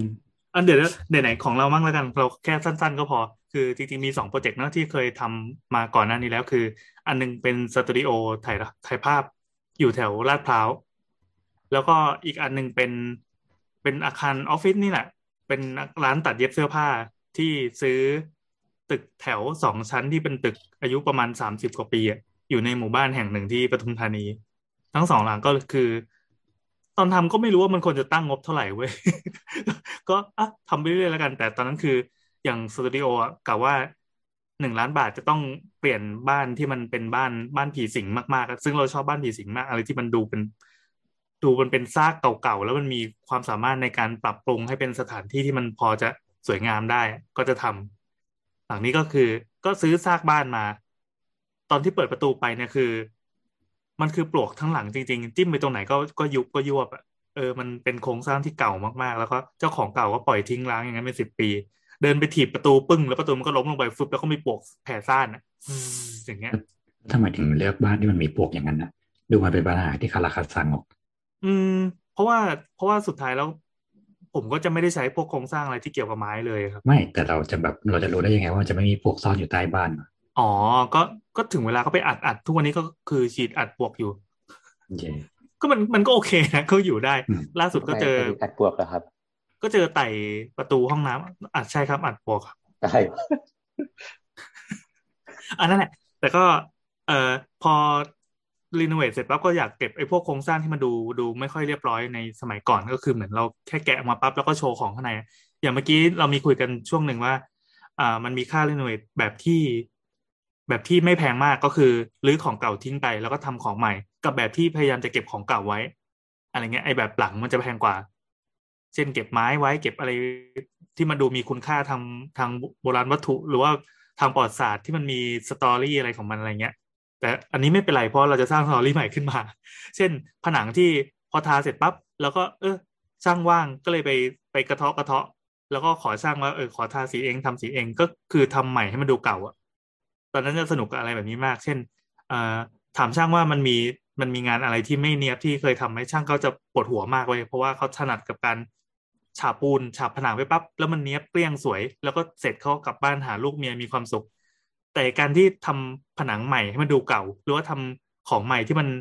มันควรจะทำง่ายๆเรียบๆอะแต่เราไปบอกเอ้ยแบบไม่ต้องเนียบก็ได้เนี่ยพอบอกไม่ต้องเนียบก็ได้นะช่างจะกุมขมับแล้วไม่ต้องเนียบของมึงคือเบอร์ไหนวันนี้อยากได้อยากได้ช่างแบบนั้นนะ นี่เห็นแม่งจูงใจไม่เนียบทุกคนนะบอกให้เนียบหน่อยแม่งกุมขมับอะไรเงี้ยกูจะทำไงให้เนียบได้วะจริงเหรอเออคืออย่างนี้ผู้รับเหมาที่ที่ที่ผมทำด้วยคือทำกันมาหลายหลังแล้ว ก็มีมีเพื่อนที่เขาทำอะไรอย่างนี้มาแล้วก็บอกต่อๆกัน ดังนั้นช่างที่อยู่อะเป็นจะเป็นช่างประจำเช่น เออก็คือเช่าบ้านอยู่ด้วยกันกับตัวผู้รับเหมาเลยก็เหมือนเป็นมือขวาอะไรเงี้ยครับ จะไม่ใช่ช่างที่จ้างมาทำเป็นจ็อบๆแล้วก็ไปเออแต่ก็มีไปเหมือนกันนะ เช่น พอถึงเวลาหน้าตัดอ้อยอะ เขาก็จะหายไปเลยแล้วก็ไม่สิแต่อย่างน้อยเขาก็วนกลับมาไงช่างเลี้ยงอะอืมเออเออช่างเลี้ยงอ่าเรียกว่าช่างเลี้ยง นั่นแหละ ก็พอได้ฝีมือพวกช่างเหล่านี้มาปั๊บเออตัวบ้านก็เสร็จแล้วก็อยู่ในงบ อันนี้คือจ่ายจ่ายเบ็ดเสร็จทุกอย่างก็ก็จบในหนึ่งล้านบาท แล้วก็โอเคก็ได้เป็นสตูดิโอถ่ายภาพที่สวยงาม แต่อีกหลังหนึ่งอีกหลังหนึ่งอะอันนี้เกินงบไปบานเลย ตอนแรกตั้งไว้ประมาณเจ็ดแสนมันเป็นบ้านบ้านร้างเหมือนกัน ที่อยู่ที่ปทุมธานีที่พอเสร็จปั๊บจะออกมาเป็นอา เป็นบ้านที่มีคนเข้าไปอยู่เยอะๆแล้วก็ไปตัดเย็บเสื้อผ้า ต้องใช้ไฟสามเฟสเพื่อเดินเครื่องจักรที่คือบ้านน่ะมันอยู่แค่ประมาณยี่สิบเจ็ดตารางวา ตัวตัวตัวพื้นที่ดินนะนะแล้วมันเป็นสองชั้น แล้วก็เป็นอาคารที่ปทุมธานีมันโดนน้ำท่วมสูงประมาณสองเมตรอะเออ ผ่านน้ำท่วมมาแล้วดังนั้น ระบบอะไรที่เรามองไม่เห็นนะเช่น พวกท่อน้ำพวกระบบสุขาภิบาลอะไรต่าง ๆ มันพินาศไปหมดแล้วเว้ย ตอนที่เราไปดูก็คือ เออ คิดว่างบประมาณแค่นี้ก็คุยกับเฮียเฮ้ยเฮียบอกเออเอาอยู่ แต่เอาอยู่ของเฮียก็คือพอทำไปเสร็จปั๊บน้ำมันก็ไม่ไหล สุดท้ายก็คือจะต้องบายพาสไอ้ตรงตรงระบบถังขี้อะออกมาใหม่ ต้องทำถังขี้ขึ้นมาใหม่ เดินท่อเดินอะไรทุกอย่างใหม่ เพราะว่าน้ำที่มันอยู่ใต้ดินเน่ะเหมือนอาคารเนี้ยมันดันดันไปอยู่ในระดับน้ำที่พอฝนตกที่ปั๊บมันก็ท่วมขึ้นมา แล้วมันกดน้ำไม่ลงเลยแล้วไม่ลงอะปัญหามันตามมาทีหลัง เยอะพอสมควร ก็เลยเป็นโปรเจกต์ที่เออ มันอยู่ในไซต์ที่ที่มันค่อนข้างมีปัญหาแล้วเรามองไม่เห็นด้วย ต้องใช้งานไปสักพักหนึ่งรู้ว่าอ๋อสาเหตุมันเกิดขึ้นอย่างนี้ สุดท้ายก็ไปทำต่อแท้งต่ออะไรใหม่ เพื่อแก้แก้ปัญหางานที่เรามองไม่เห็นสรุปวันนี้บานเพราะว่าเราไม่รู้ใช่ไหมไม่ใช่บานในสิ่งที่เราคุมได้ใช่ไหมอืมประมาณนั้นนะครับ ประมาณนั้น อืมเพราะฉะนั้นความแตกต่างสองที่คือความซวยเฉยๆใช่ไหมความซวยเหรอมันมันมันหรือเรียกว่าความซวยได้ไหมจริง ๆ แล้วอะ เอาจริงๆอะไอ้สองหลังเนี่ยคือเราทำทำแบบ เออ เราก็ต้องพูดได้สิเราไม่ได้ขออนุญาตก็คือทำไปเลยทำทำโดยที่เออ เราก็เขียนเขียนไปให้ช่างทำอะซึ่งจริงๆมันจะต้องยื่นขออนุญาตด้วยนะครับ ซึ่งตอนถ้านี้ถ้าไม่มีการดัดแปลงโครงสร้างเกินกว่าห้าตารางเมตรไม่ต้องขอก็ได้ครับ แล้วมันเกินไหมล่ะ เกินดิไม่ต้องเรียกว่าโอ้ฮะเออพอดีมันมีเรื่องของน้ำหนัก เราคิดเป็นเปอร์เซ็นต์ด้วยใช่ปะนอกจาก เอตารางเมตรอะต้องเรียกว่าวิธีการถ่ายน้ำหนักอะไม่ให้เปลี่ยนไปจากเดิมไงเออเช่นสมมติว่าถ้ามดผนังเดิมเป็นตรงนี้ไม่มีก่ออิฐอะแล้วอยู่ๆเราไปก่ออิฐตรงเนี้ย อันเนี้ยถือว่าผิดเพราะว่าอยู่ๆมันจะมีโหลดโหลดเปลี่ยนตำแหน่งในการกด ตารางเมตรนี่คืออคือยังไงนะครับ คือสมมุติว่าผนังหนาสิบเซนนี่คือ นับความหนาของมันตรงนั้นใช่ไหมนับน้ำหนักอ๋อรับน้ำหนักเออถ้าไม่ถ้าสมมติว่าตรงนี้มันมีแนวผนังเดิมแล้วเราตัวหอบอีกครึ่งหนึ่งอะไรเงี้ยอันเนี้ยได้ผ่าน อ๋อถ้าเบากว่าเดิมได้ แต่ถ้าอยู่เราไปกั้นอย่างเงี้ย โดยที่เราเป็นผนังก่อ อันเนี้ยไม่ผ่านแล้วเพราะถือว่ามันเป็นโหลดค้างผิดจุด อืมอืมอืมมันจะต้องมีการรีเช็คละต้องอืมต้องเล่าให้พี่โอก่อนว่าเมื่อกี้มีการอธิบายไปเบื้องต้นละเนาะว่าว่าแบบมันมีมันมีเงื่อนไขอะไรบ้างอะไรเงี้ยแต่คราวเนี้ยถ้าถ้าอันเนี้ยพี่โอมาช่วยเสริมพอดีครับว่าเอ่อตัวของเขาเรียกอะไรกฎกระทรวงต่างๆ ครับ ที่บอกว่าการเปลี่ยนแปลงโครงสร้างลักษณะยังไงบ้างที่จะต้องขอการ บอกว่า ดัดแปลงปรับปรุงเปลี่ยนแปลงเนี่ยมันมันมันต่างกันเนาะใช่ไหมอืมการอนุญาตขออนุญาตมันต่างกันยังไง อะไรพี่โอ ลงรายละเอียดเพิ่มเติมให้หน่อยได้ไหมครับ ถ้าเป็นโครงสร้างที่เพิ่มขึ้นมาใหม่ อันนั้นนะต้องห้ามเกินห้าตารางเมตร เช่นเราต่อโครงหลังคาขึ้นไปบนแบบดาดฟ้าอะไรเงี้ยเขานับเป็นตารางเมตรเลย เอ่อคือคือการรับภาระอาคารเพิ่มใช่ไหมนับใช่ นับส่วนที่เพิ่มแต่ถ้าส่วนที่ลดไม่เป็นไรอย่างนี้ใช่ไหมครับ ใช่ถ้าแบบขอยื่นแบบขอบนิดนึงขอท่านเดินทำคิ้วปูนทำกันศาสตร์อะไรเงี้ยอันเนี้ยไม่นับ อ่าเพราะถือว่าน้อยไปสองคือถ้าใช้เป็นระบบโครงสร้างเดิมแต่เราเปลี่ยนเช่น จากตรงนี้เดิมมาเป็นพื้นธรรมดา เราเป็นทำเป็นห้องน้ำนั่นหมายความว่าเราต้องมีการเทปูนปรับระดับใหม่ ต้องมีการก่อผนังใหม่ อันเนี้ยถือว่ามีการดัดแปลงโครงสร้าง ซึ่งความ ความแย่อยู่ตรงที่ว่าเราจะต้องมันจะมีขอบเขตของมันอยู่ เช่น ถ้าเป็นอาคารสาธารณะคุณต้องเอาวุฒิมาเซ็นเป็นต้นไปนึกออกไหมอืมมันจะไม่ใช่แค่เราเป็นแบบหลักคือต้องพูดกับวิศวะคือมันก็มีระมันก็มีระดับในการความสามารถในการอนุญาตต่างกันเนี่ยถ้าเป็นอาคารสาธารณะปุ๊บอะเราต้องใช้วุฒิสถาปนิกในการเซ็นไอ้วุฒิวุฒิวิศวกรในการเซ็น เพื่อยืนยันว่าโครงสร้างเนี่ยที่เราต่อมาหน่อย มันจะไม่พัง มันจะไม่ใช่แค่มีดีไซเนอร์เซ็นอย่างเดียว มันต้องมีวุฒิเซ็นหัวไว้ด้วยว่า เช็คแล้ว อืมอืมโอเคอืมซึ่งบางทีมันก็เลยไม่คุ้มตรงที่ว่าสมมติว่าเราเราเราแบบซื้อตึกมาเราทำโฮสเทลอะไรเงี้ย เราเกิดเลยขยับเปลี่ยนห้องสร้างนิดเดียวทำห้องน้ำอะไรเงี้ยกลายเป็นว่าเราต้องจ้างวุฒิสถาปนิกซึ่งไอ้วุฒิวิศวกรซึ่งแบบเสียเงินหลักแสนมาเพื่อเซ็นให้เขากำกับว่า เออ ตรงนี้มันอยู่ได้เพราะไม่งั้นเราจะขอใบอนุญาตไม่ผ่านอะไรเงี้ยครับ อืม อืมเพราะฉะนั้นตรงนี้ก็ต้องดูด้วยว่าสุดท้ายอาจจะต้องเป็นแบบ ปรับใช้โครงสร้างเบา หรือพยายามคีปแนวการรับน้ำหนักของเดิมเช่นผนังตรงนี้มันมีแนวผนังอยู่แล้วเราก็พยายามยัดห้องน้ำไปใส่ตรงนี้ให้ได้ หรือกั้นตรงนี้เป็นผนังเบาไปเลย แล้วก็ให้กุบกุบวัสดุที่มันเบาหน่อยเพื่อ ไม่ให้ภาระโหลดมันเกิดขึ้น มันจะได้ขออนุญาตได้อืมซึ่งไอ้ตารการที่ว่าเป็นแบบไม่เกินกี่เปอร์เซ็นต์อะไรเปอร์เซ็นต์เนี่ยมันต้องอยู่ที่ประเภทของอาคารด้วยอืมแต่ส่วนใหญ่ถ้าเป็นบ้านเป็นอะไรเงี้ยครับ มักไม่ค่อยมีปัญหาเท่าไหร่ เมื่อกี้มีอันหนึ่งที่ที่เป็นเป็นเป็นไซส์ของน้ำอืม คือตัวอาคารมันมีอยู่แล้ว เป็นอาคารพาณิชย์เนาะเก่าปะวะอืมนะ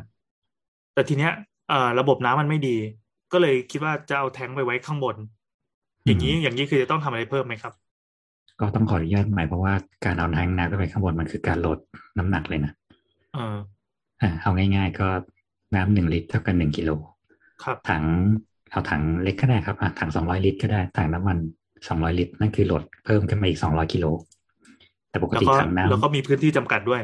อ่า แต่ปกติเป็นเท่าถังน้ำไฟเบอร์อะไรเงี้ยครับมันก็แบบมีห้าร้อยแปดร้อยพันหนึ่งอะไรเงี้ยนั่นหมายความว่าเหมือนก็เอารถขึ้นไปจอดข้างบนหนึ่งคัน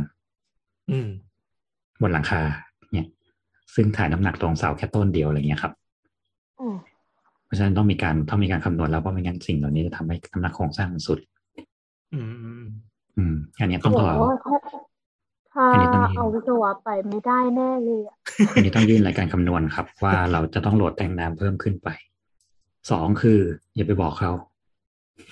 เย้หนูชอบชอบคำตอบนี้ที่สุดแล้วเย่เย่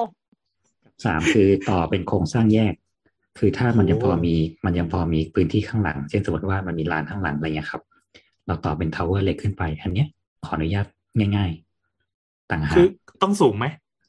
แล้วแต่เลย แล้วแต่เราเอ้าจริงๆแล้วคือถ้ามันจริง ๆ ต้องอยู่อย่างที่นั้นว่า คุณจะใช้น้ำระบบไหนอ่านึกออกไหมอ่า คือถ้าคุณต่อ booster pump ซึ่งมันใช้ได้สามชั้นสี่ชั้นอยู่แล้วอะคุณก็เอาไว้ข้างล่างก็ได้ ฝังใต้ดินยังได้เลยเดี๋ยวนี้ถังใต้ดินก็มีเยอะแยะอืมถ้าต้องการประหยัดพื้นที่ พวกนี้ไม่เสียโครงสร้างไม่ต้องไม่ต้องขออนุญาตก็ได้ เพราะมันเป็นแค่ส่วนประกอบอาคารไม่ใช่ส่วนหนึ่งของอาคารและมันไม่มีการยุ่งเกี่ยวกับการรับน้ำหนักของโครงสร้างอาคารเดิม ซึ่งถ้าถ้าที่ทำปกติบางทีถ้ามันมีที่ข้างหลังสมมติว่าเป็นอาคารพาณิชย์มีข้างหลังเว้นไว้หน่อยหนึ่งเนี่ยบางทีเขาจะต่อโครงเหล็กขึ้นไปเลย แล้วก็ถังเนี่ยจะอยู่ชั้นสองก็ได้ ชั้นข้างล่างแล้วก็ต่อเป็นห้องเป็นอะไรไปแล้วแต่ แล้วเราก็ถังน้ำไว้ตรงนี้บูสเตอร์ปั๊มไว้ข้างล่างแค่นี้ก็คือขอโครงสร้างขออนุญาตแยกเลยที่ไม่ต้องเอาวุฒิเอาอะไรมาเซ็นแล้วเพราะว่าเราไม่ได้ไปยุ่งกับโหลดของเดิมเลย ซึ่งถ้ายิ่งเป็นอาคารพาณิชย์เนี่ยบางทีถ้าเป็นตึกแถวอะความสวยจะอยู่ที่ว่าพอเราไปโหลดตรงนี้ปั๊บไปกดข้างบ้านสุดด้วย เอาเลยอย่างเงี้ย ดีเลย น้ำดราม่าข้างคืบ้านอคือความสุดเนี่ยมันปัญหามันไม่หลักเท่าไหร่ตรงที่ดาดฟ้ามากกว่าเพราะปกตินึกออกใช่ไหมว่าดาดฟ้าตามอาคารพาณิชย์มักจะรั่วที่มุมอืมอ่าถูกถูกนึกออกไหมมันจะเป็นเงาลาดำๆอยู่ตามแบบมุมดาดฟ้าข้างบนอะไรเงี้ยอ่าลงมาหนึ่งชั้นแล้วมันจะอยู่ต่างมุมอะไอ้ตรงกลางมันไม่ค่อยรั่วหรอก เพราะว่าตรงขอบขอบๆอะเราไม่ค่อยได้ใส่ยางกันซึมไม่ได้อะไรเงี้ยครับ และเท่าที่เจอเคสทั้งหมดคือพอเราเตาโครงสร้างขึ้นไปวางข้างบนเสร็จปั๊บ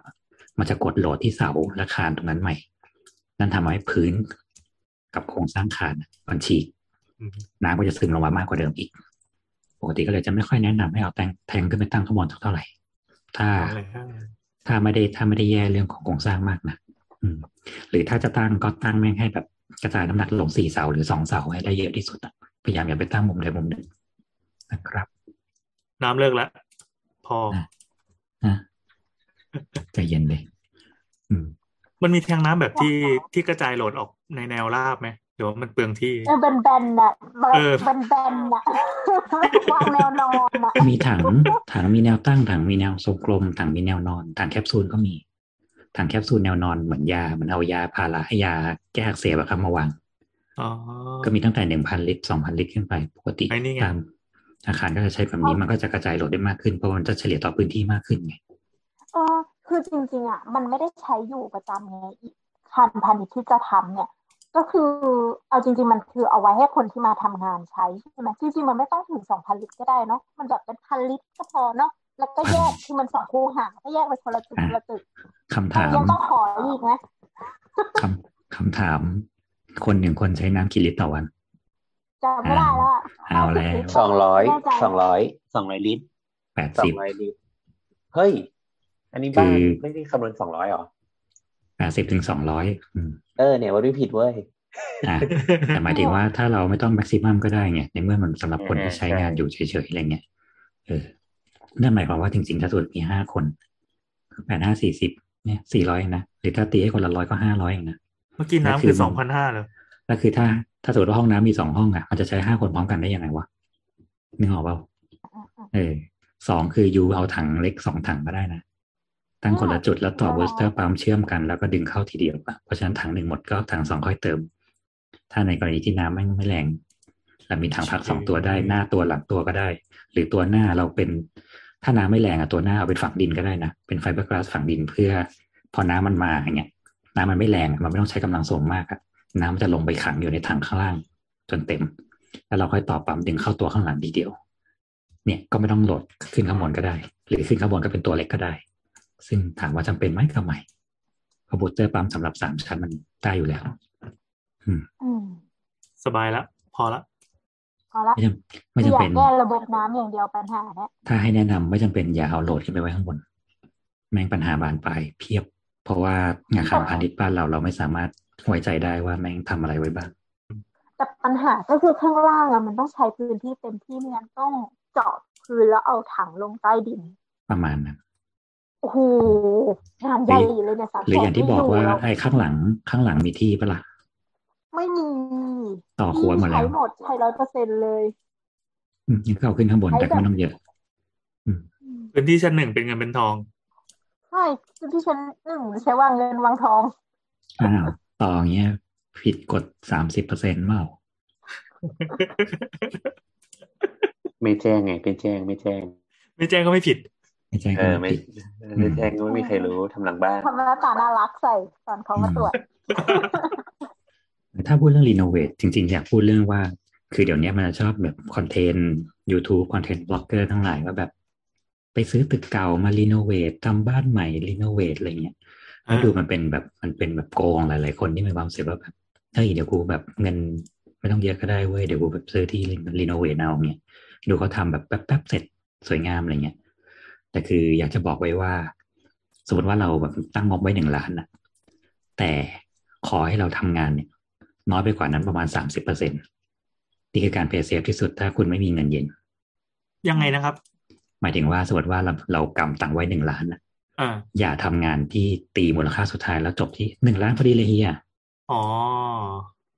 ก็อย่างน้อยขอให้ประมาณเจ็ดถึงแปดแสนคือเวลายี่สิบถึงสามสิบเปอร์เซ็นต์อ่ากักเวไว้ลาก่อนเวลาบอกเฮียคือเอาเจ็ดแสนพอ เออ ขอแบบไม่เกินเจ็ดแปดแสนหรือถ้าแม่งก็ไปหาเงินเพิ่มอีกสามแสนอืมตุนเพไว้ราะมัก่อนนเพราะมันบานแน่เพราะมันบานแน่เมื่อครับเมื่อกี้ตอนตอนต้นนะครับบทอันนี้อธิบายให้พี่โอฟังนะเผื่ออาจจะเป็นอืมการเข้าใจผิดนะอืมคือคือบทบอกอย่างนี้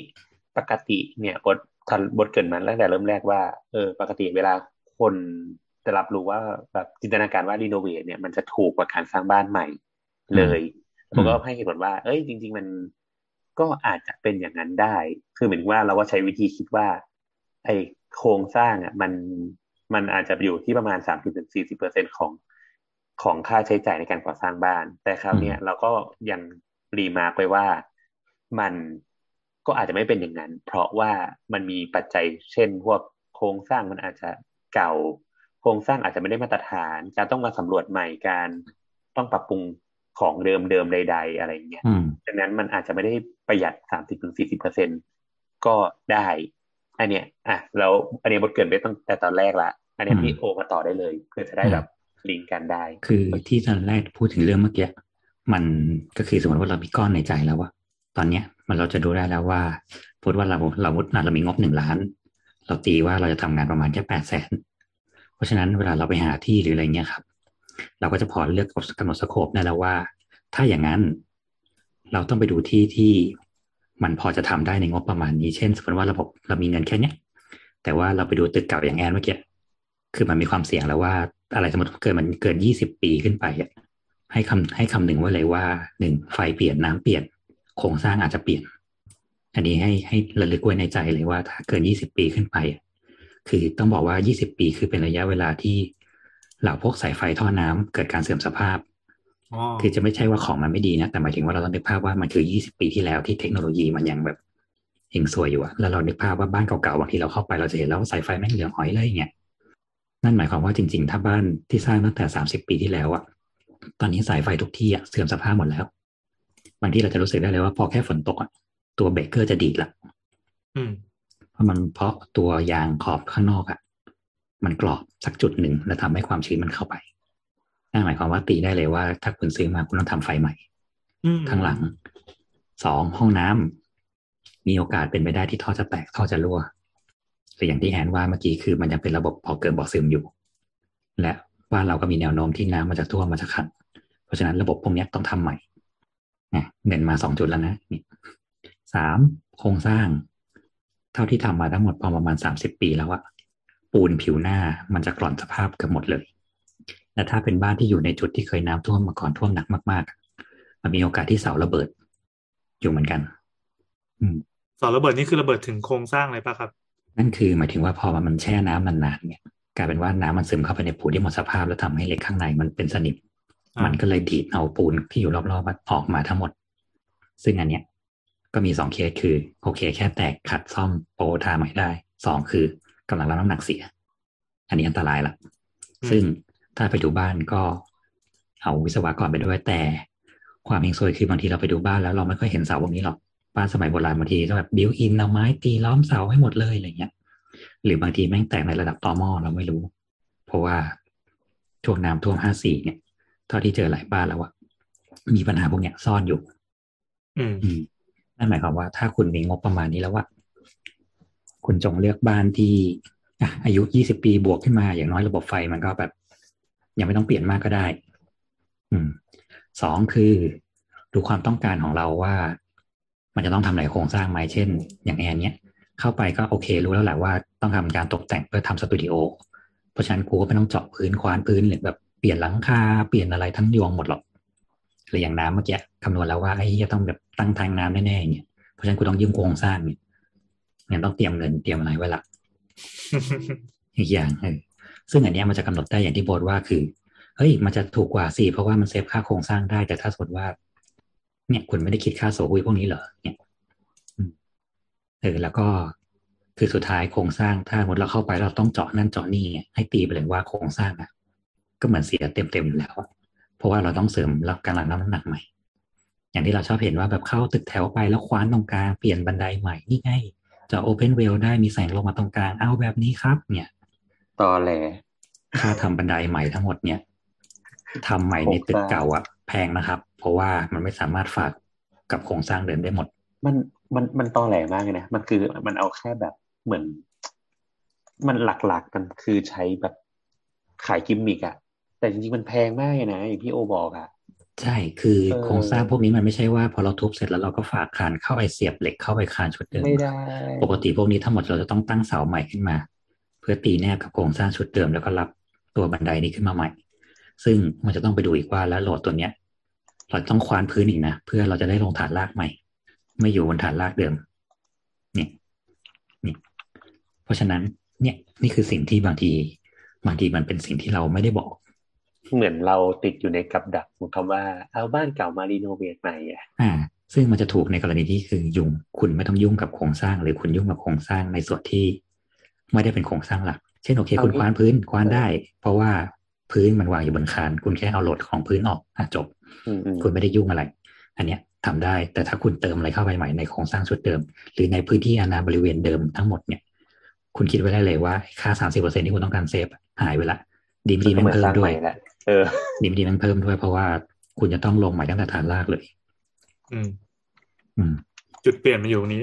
แล้วก็ยังอย่างที่อย่างเหมือนเหมือนเมื่อกี้มันก็บอกว่ามันจะมีค่าอื่นๆเช่นแบบ ถ้าต้องเรียกคนมาสำรวจ ถ้าอาคารเก่ายังแบบไม่ไม่มีการสำรวจ ก็ต้องไปจ้างคนทำแบบเดิมอีกอืมชุดหนึ่งอะไรเงี้ยถูกไหมค่าจ้างวิศวกรที่มันแบบอย่างที่โอบอกอะว่า ถ้ามันภาคีมันเซ็นไม่ได้ มันต้องแบบสามัญหรือวุฒิอะไรเงี้ยนี่ก็ใช่จะเริ่มแบบ ซึ่งไปไกลซึ่งเรื่อยๆอ่าซึ่งที่จะบอกอย่างที่สองเมื่อกี้คือว่าพอแม้พอเรานึกนึกภาพได้แล้วว่าโครงการเราจะประมาณไหนเนี่ยเราจะต้องเตรียมเงินขนาดไหนสองคือ ตอนที่ไปดูบ้านน่ะ ถ้าเป็นไปได้นะว่าแบบเอ้ยเราชอบหลังนี้แล้วจริง ๆ แต่ดูแล้วมีความสุ่มเสี่ยงอะยอมเสียเงินสักนิดหนึ่งอะไปตามพวกแบบบริษัทขายคอนกรีตทั่วไปอะครับ แล้วบอกว่ามาเช็คกำลังรับน้ำหนักของอาคารนี้ให้หน่อย เพราะอย่างที่บอกเคยเจอเคสที่ว่าซื้อมาแล้วเตรียมรีโนเวทแล้วแบบเสร็จเรียบร้อยแล้ว พอ test กำลังรับน้ำหนักแม่งหายไปครึ่งหนึ่งนั่นหมายความว่าเราไม่สามารถใช้ตึกนี้ได้แล้ว เขาต้องยอมเสียเงินอีกหนึ่งล้านเพื่อทุบอาคารนี้ออกแล้วขนออกซึ่งนั่นหมายความว่ากูโดนด่าชิบหายเลยออฟฟิศแม่งแทบจะต้องแบบทำแบบให้ใหม่โดยที่ไม่คิดไม่เก็บตังค์โอ้เพราะว่าเหมือนเราทำแบบรีโนเวทให้เขาแล้วเขาโอเคงั้นผมซื้อนะซื้อจ่ายตังค์เสร็จปั๊บเฮียทำไม่ได้เสาแม่งยุ่ยหมดแล้ว แล้วอย่างเงี้ย มันเป็นความผิดของเราเหรอหมายถึงว่า แล้วทำไมมึงไม่สำรวจให้ดี นี่ไง นี่คือสิ่งที่เขาจะถามเราอ้าวแต่ตอนที่คุณจะซื้อคุณก็ต้องสำรวจปะเข้าใจแต่หมายถึงว่าในเมื่อเขาจ้างเรามาดูต่อแล้วไงเอออืมอันนี้เป็นพวกคุณ developer ใช่ไหม ไม่บ้านคนธรรมดานี่แหละ ก็ เออ มันมีหลังนี้สวยพื้นที่มันสวยแล้วแบบหลังเดิมเข้าไปดูซิอ๋อเช็คโครงสร้างแล้วโอเค เสาไม่แตกคานไม่ร้าวได้เรียบร้อย แต่กลายเป็นว่าเราไม่รู้ว่าผู้รับเหมาอะตอนนั้นนะเขาใช้ปูนแม่งเบอร์ไหนอะไรยังไง กลายเป็นว่าเนื้อปูนแม่งยุ่ยหมดแล้วอะคือสเต็งทันนี้รับได้พันยี่สิบซีอะไรเงี้ยแม่งเหลือห้าร้อยกว่าเหลือสามร้อยกว่า ทุบสถานเดียวอืมอืมชิบหายนี่แบบโอ้ตอนนั้นนี่แบบหูชา แล้วก็แบบหูจำจนวันตายว่าแบบยอมเสียแบบพันสองพันก็ได้ให้มาดิดแบบแฮมเมอร์หน่อยหนึ่งปึ้งปึ้งหูปึ้งไปชาเลยเนี่ย ไม่ว่าไงแม่งโดนฟ้องขึ้นมาในขี้แตก ก็อย่างดีไงคือเขามีตังค์เนี่ยถ้าเขาไม่มีตังค์แล้วแบบไอ้เหี้ยนี่คือแบบเงินก้อนสุดท้ายในชีวิตกูที่กูซื้อมาแล้วเนี่ย นี่เป็นไรเลยนะเราได้ออกค่าทุบให้เลยนะอย่างเงี้ยเนี่ยเลยบอกว่าจริง ๆ เรื่องนี้อันตราย เคยเจอหลายที่แล้วบางทีแบบ ติดตัวโอเคอะแต่พอเปิดออกมาแล้วอะไม่ไม่โอเคโอเคเลย อืมเพราะว่าอย่างทำแบบรีโนเวทโรงแรมรีโนเวทอาคารสาธารณะพวกนี้มันต้องเป๊ะแล้วคือเปิดมาแล้วแบบอาคารไม่ไม่ตรงแบบ ไม่ตรงชั้นกันนะเสาล้มดิ่งอย่างเงี้ย อืมซึ่งนั่นหมายความว่า ถ้าสมมติว่าคุณชอบที่ตรงนี้จริงๆอะบางทีทุบทำใหม่ก็ไม่เร็ว อืม หรือต่อเติมในส่วนที่แบบไม่ยุ่งเกี่ยวกับพื้นที่ตรงเนี้ยและพื้นที่ตรงนี้ใช้วิธีการตกแต่งแค่ระดับอินทีเรียก็พอ ทุบกั้นห้องใหม่กั้นผนังเบาทาสีอะไรเงี้ยพอ ที่จะแนะนำอืม เพราะว่าถ้าเป็นแค่เลือซื้อมาแล้วก็แบบรีโนเวทใหม่ทำตกแต่งภายในใหม่อันนี้ไม่มีปัญหาเพราะโหลดมันไม่ค่อยเพิ่มเท่าไหร่อ๋ออีกที่เตือนอีกอย่างคือ การปรับระดับพื้น เวลาแบบสมมติว่าไปบ้านบ้านหนึ่งบางทีบ้านสมัยก่อนชอบเล่นระดับแล้วคือแบบเราต้องการขยายห้องขยายอะไรเงี้ยครับกลายเป็นว่าเราทุบพื้นห้องผนังห้องครัวออกอ่าพื้นห้องนั่งเล่นกับห้องครัวต่างกันสิบเซนผู้รับเหมาแสนเก๋ก็จะบอกว่าไม่เป็นไรเฮียเดี๋ยวผมเอาอิฐเรียงแล้วก็เทปูนทับหน้าให้ สุดโครงสร้างฉีกเพราะการเอาคอนกรีตหนาประมาณสิบเซนเทเข้าไปนั่นหมายความว่าในหนึ่งตารางเมตรคุณต้องลงน้ำหนักไปประมาณตันกว่า เอออันอันเนี้ยเมื่อกี้บทอธิบายมีอืมมีโปรเจกต์หนึ่งที่บททำอยู่ครับ ก็คือลักษณะเหมือนกันเป็นเพิ่มพวกน้ำๆเข้าอืมไป แต่ก็คือใช้แบบเติม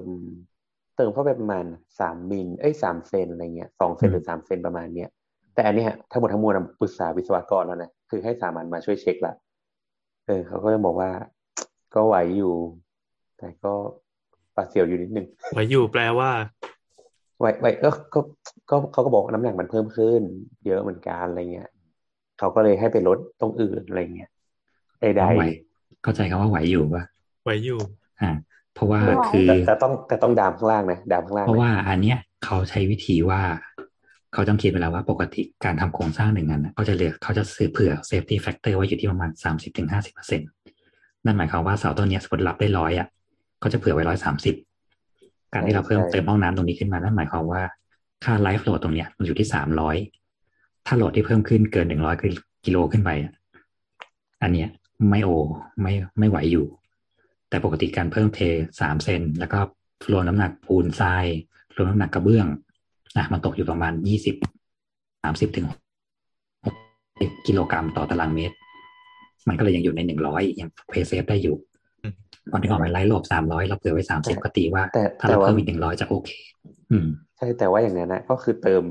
ก็ก็ดามข้างล่างนะดามเบรดดิ้งใช่อยู่ข้างล่างอยู่นะ ไม่ที่เราต้องดามข้างล่างเพราะว่าเราไม่รู้ว่าโครงสร้างของเดิมมันทำไว้ประมาณไหนอะไรเงี้ยเพราะฉะนั้นมันต้องดามยังไงต้องดามไปดีเพื่อเพื่อเพื่อเพิ่ม factor มันเข้าไปอะไรเงี้ยเออแค่นั้นเองหลักๆ แล้วก็ที่จะพูดไม่ใช่เลยหรอกคราวก่อนที่ฟังของโบทไว้เรื่องความชื้นนะจริงๆมันมีวิธีแก้ ความชื้นยังไงครับโใช่ไหมพี่ที่ว่ามันกลั่นตัวเป็นน้ำอะอยู่ในพื้นน่ะ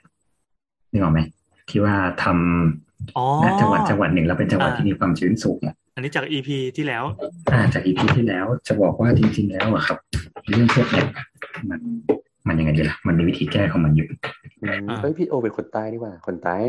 ใช่เป็นคนใต้แต่ว่าอะอย่างที่พลอยบอกว่าแบบเออขนาดดูไบอะแม่งจะเป็นอาคารที่ความชื้นสูงอะ รู้ไหมว่าความชื้นในตึกที่ดูไบมันเกิดจากอะไร ไม่รู้ ยิ่งข้างนอกร้อนเท่าไหร่อ๋อ ข้างในมันก็กลั่นตัวเงี้ยเหรออะนึกออกไหมสมมติว่าข้างนอก ข้างนอกกลางวันสี่สิบห้าองศาอืมข้างในอะข้างในแบบไม่เปิดแอร์นะถ้าถ้าเปิดแอร์สักยี่สิบหนึ่งถ้าไม่เปิดแอร์มันจะอยู่ที่ประมาณสักสามสิบสมมติ แต่พอตกกลางคืนปั๊บเนี่ยหรือว่าทะเลทรายกลางคืน อุณหภูมิจะ drop ทันทีเหลือสิบห้าสิบแปดแต่ข้างในไม่เปลี่ยน กลายเป็นว่าจากเดิมข้างนอกร้อนกว่าข้างในเย็นไอน้ำอยู่ข้างในอืมพอตอนกลางคืนข้างนอกเย็นปั๊บไอน้ำที่อยู่ข้างในไปโดนกำแพงที่มันเย็น มันก็เลยกลั่นตัวเป็นน้ำขึ้นมาอืมมันก็เหมือนตอนที่เราขับรถแล้วเปิดแอร์แล้วอยู่ข้างนอกอุณหภูมิมันเปลี่ยน ใช่แล้วเออตัวฝ้าก็เลยเกาะกระจก ใช่และยิ่งพอเป็นหน้าหนาวที่พลอยบอก หน้าหนาวนั่นหมายถึงว่าแดดอะมันยังเหมือนประเทศไทยนี่แหละคือกลางวันมันร้อนไอ้กับไอ้ตัว ที่มันโดนโดนแสงอาทิตย์กระทบอะยังไงก็ร้อน แต่พอกลางคืนหน้าหนาวอะแม่งหนาวยิ่งกว่าเดิมอีกเนี่ย เพราะฉะนั้นมันจะยิ่งกันตัวข้างในมากขึ้นเรื่อยๆแล้วยิ่งถ้าเราเปิดแอร์หรือว่าทำห้องน้ำทำนั่นทำนี่เนี่ไอ้น้ำมันขึ้นตลอดเวลา นั่นแหละทำให้ตึกที่ตามทะเลทรายหรือตามพื้นที่ที่มันมีความต่างอุณหภูมิเยอะเนี่ย มันก็จะเกิดในน้ำในอาคารได้ อย่างกรณีของโบสเนี่ยครับ หรือว่าในกรณีที่ถ้าสมมติว่าทำ อาคารทำบ้านในพื้นที่ที่แบบร้อนชื้น เช่นทำภาคใต้ภาคตะวันออกภาคอะไรเงี้ยหรือนี่เคยทำบ้านที่บ้านกลางสวนยาง คือวิธีที่จะลดความชื้นพวกนี้หนึ่งคือทำยังไงก็ได้ให้ไม่เอาแสงนะ ให้ลมผ่านได้เยอะที่สุด ถ้าเป็นผนังอาคารที่ต้องโดนเฟสกับผนังที่มันที่เป็นแดดจริงๆอะ ให้ทากันซึมกูกระเบื้อง หรือทา แสงทาสีที่มันสะท้อนความร้อนทั้งหมด เพื่อไม่ให้ผนังตรงนี้ข้างนอกร้อนเกินไปแล้วข้างในเย็นเออเพราะว่าอันเนี้ยต้องตีว่ามันจะใช้วิธีการทำเหมือนห้องใต้ดินนึกออกไหมว่าจริงๆโครงสร้างห้องใต้ดิน ห้องใต้ดินมันจริง ๆ มันมีดีเทลว่า นอกจากเราจะต้องทำผนังการดินเพื่อไม่ดินบีบเข้ามาแล้วอะเราจะต้องทำผนังอีกชั้นหนึ่งด้วย แล้วโดยเว้นระยะแก็บไว้ เพื่อไม่ให้ความชื้นในดินน่ะมันซึมผ่านคอนกรีตเข้ามา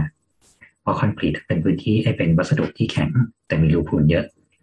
เพราะฉะนั้นมันสามารถมีค่าอมน้ำสูง มันจะอมน้ำทั้งหมดที่อยู่ในดินนะผ่านเข้ามาทางคอนกรีตแล้วพอมันผ่านเข้าในอาคารตัวปั๊บเนี่ยมันจะกลั่นตัวเป็นน้ำที่ผิด ปกติการทำห้องใต้ดินจริง ๆ ที่ไม่ให้อับเนี่ยครับเขาจะทำผนังกั้นอีกชั้นหนึ่ง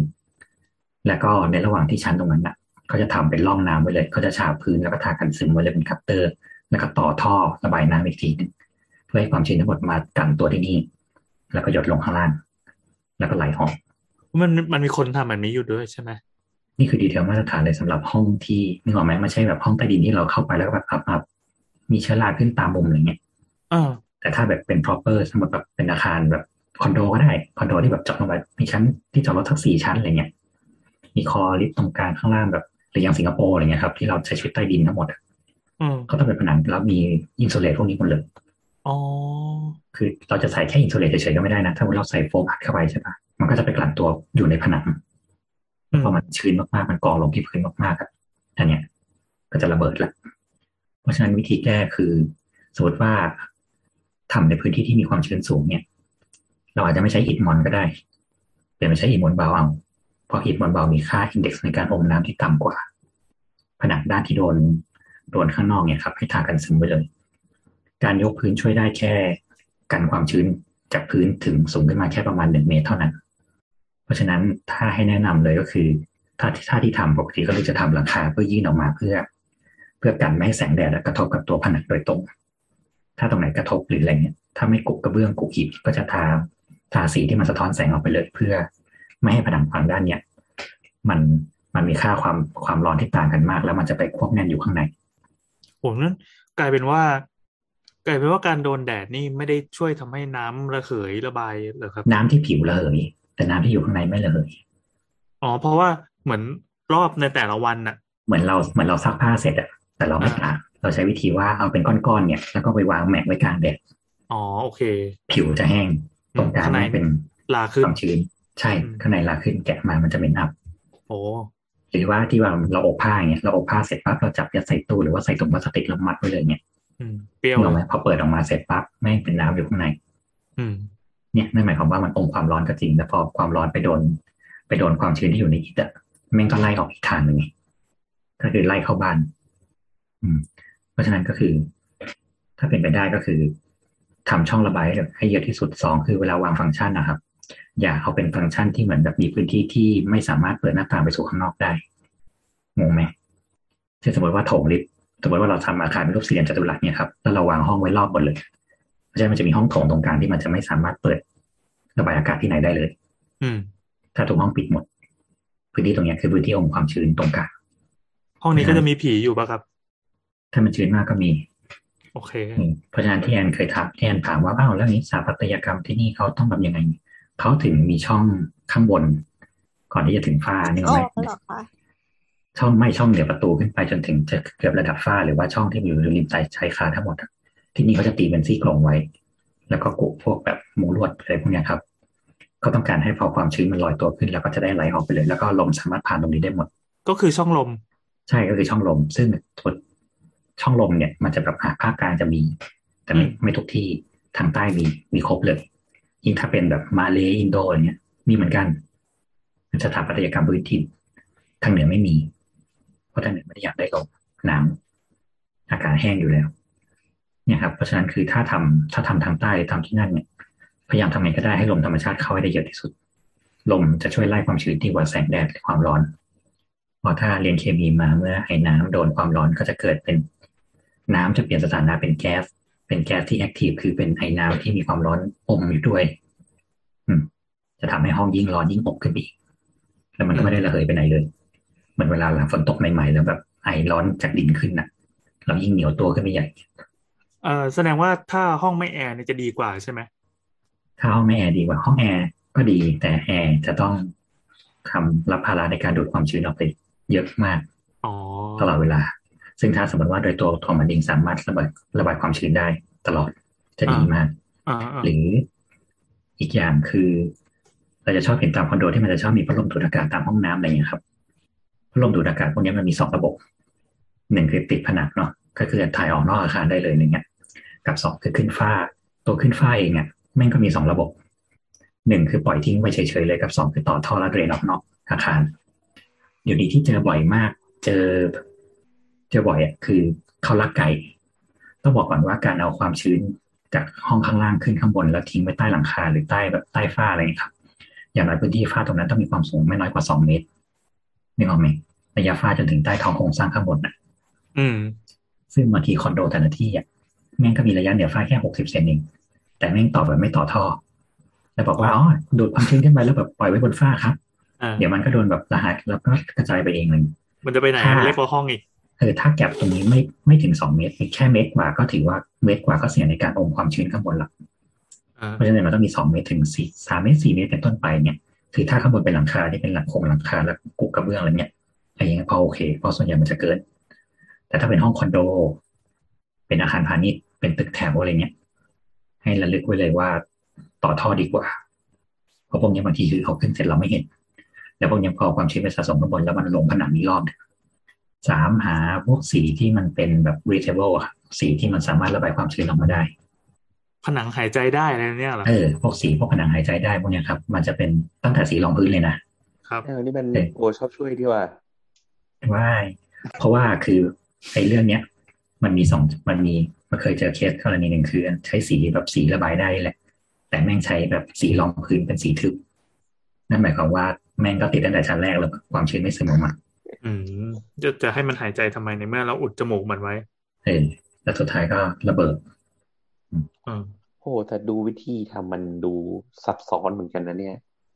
มันมันแบบต้องแบบใช้วิธีคิดอีกอีกอีกแบบจากบ้านแบบในพื้นที่ที่มันไม่ชื้นมากด้วยใช่อ่าซึ่งซึ่งมันซึ่งแพงขึ้นปะถามแพงขึ้นไหมก็ไม่ ต้องเรียกว่ามันต้องต้องต้องต้องต้องอะไรเนี่ย ต้องวางแผนก่อนดีกว่าอืมอืมคือถ้าอย่างแบบมีหลังคามีใช้ค่าอะไรเงี้ยเท่าที่ทำมาไม่ค่อยมีปัญหาหรอก แต่ถ้ามันกลั่นตัวเป็นน้ำอย่างเงี้ย ส่วนใหญ่คือนั่นแหละ มันตัววัสดุมันอมความชื้นไว้อืมซึ่งเท่าที่เจอคืออิฐมอนเนี่ยตัวดีเลยครับเอ่อเมื่อกี้พี่โอพูดต่อได้เลยครับ เมื่อกี้โทษทีที่ครับ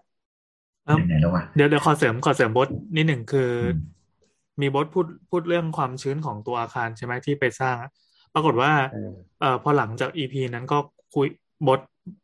เรามีคุยกันเรื่องการซื้อเครื่องใช่ไหมที่มันใช้ดูดใช่วามชื้นใช่ที่มันใช่ได้ใช่มาเป็นถังๆอะก็ของพลอยก็ยกตัวอย่างมาให้ดูเนี่ยมันได้มีถังนิดนึงปุ๊กปิ๊กน่ารัก แต่ว่าของโบสนี่คือ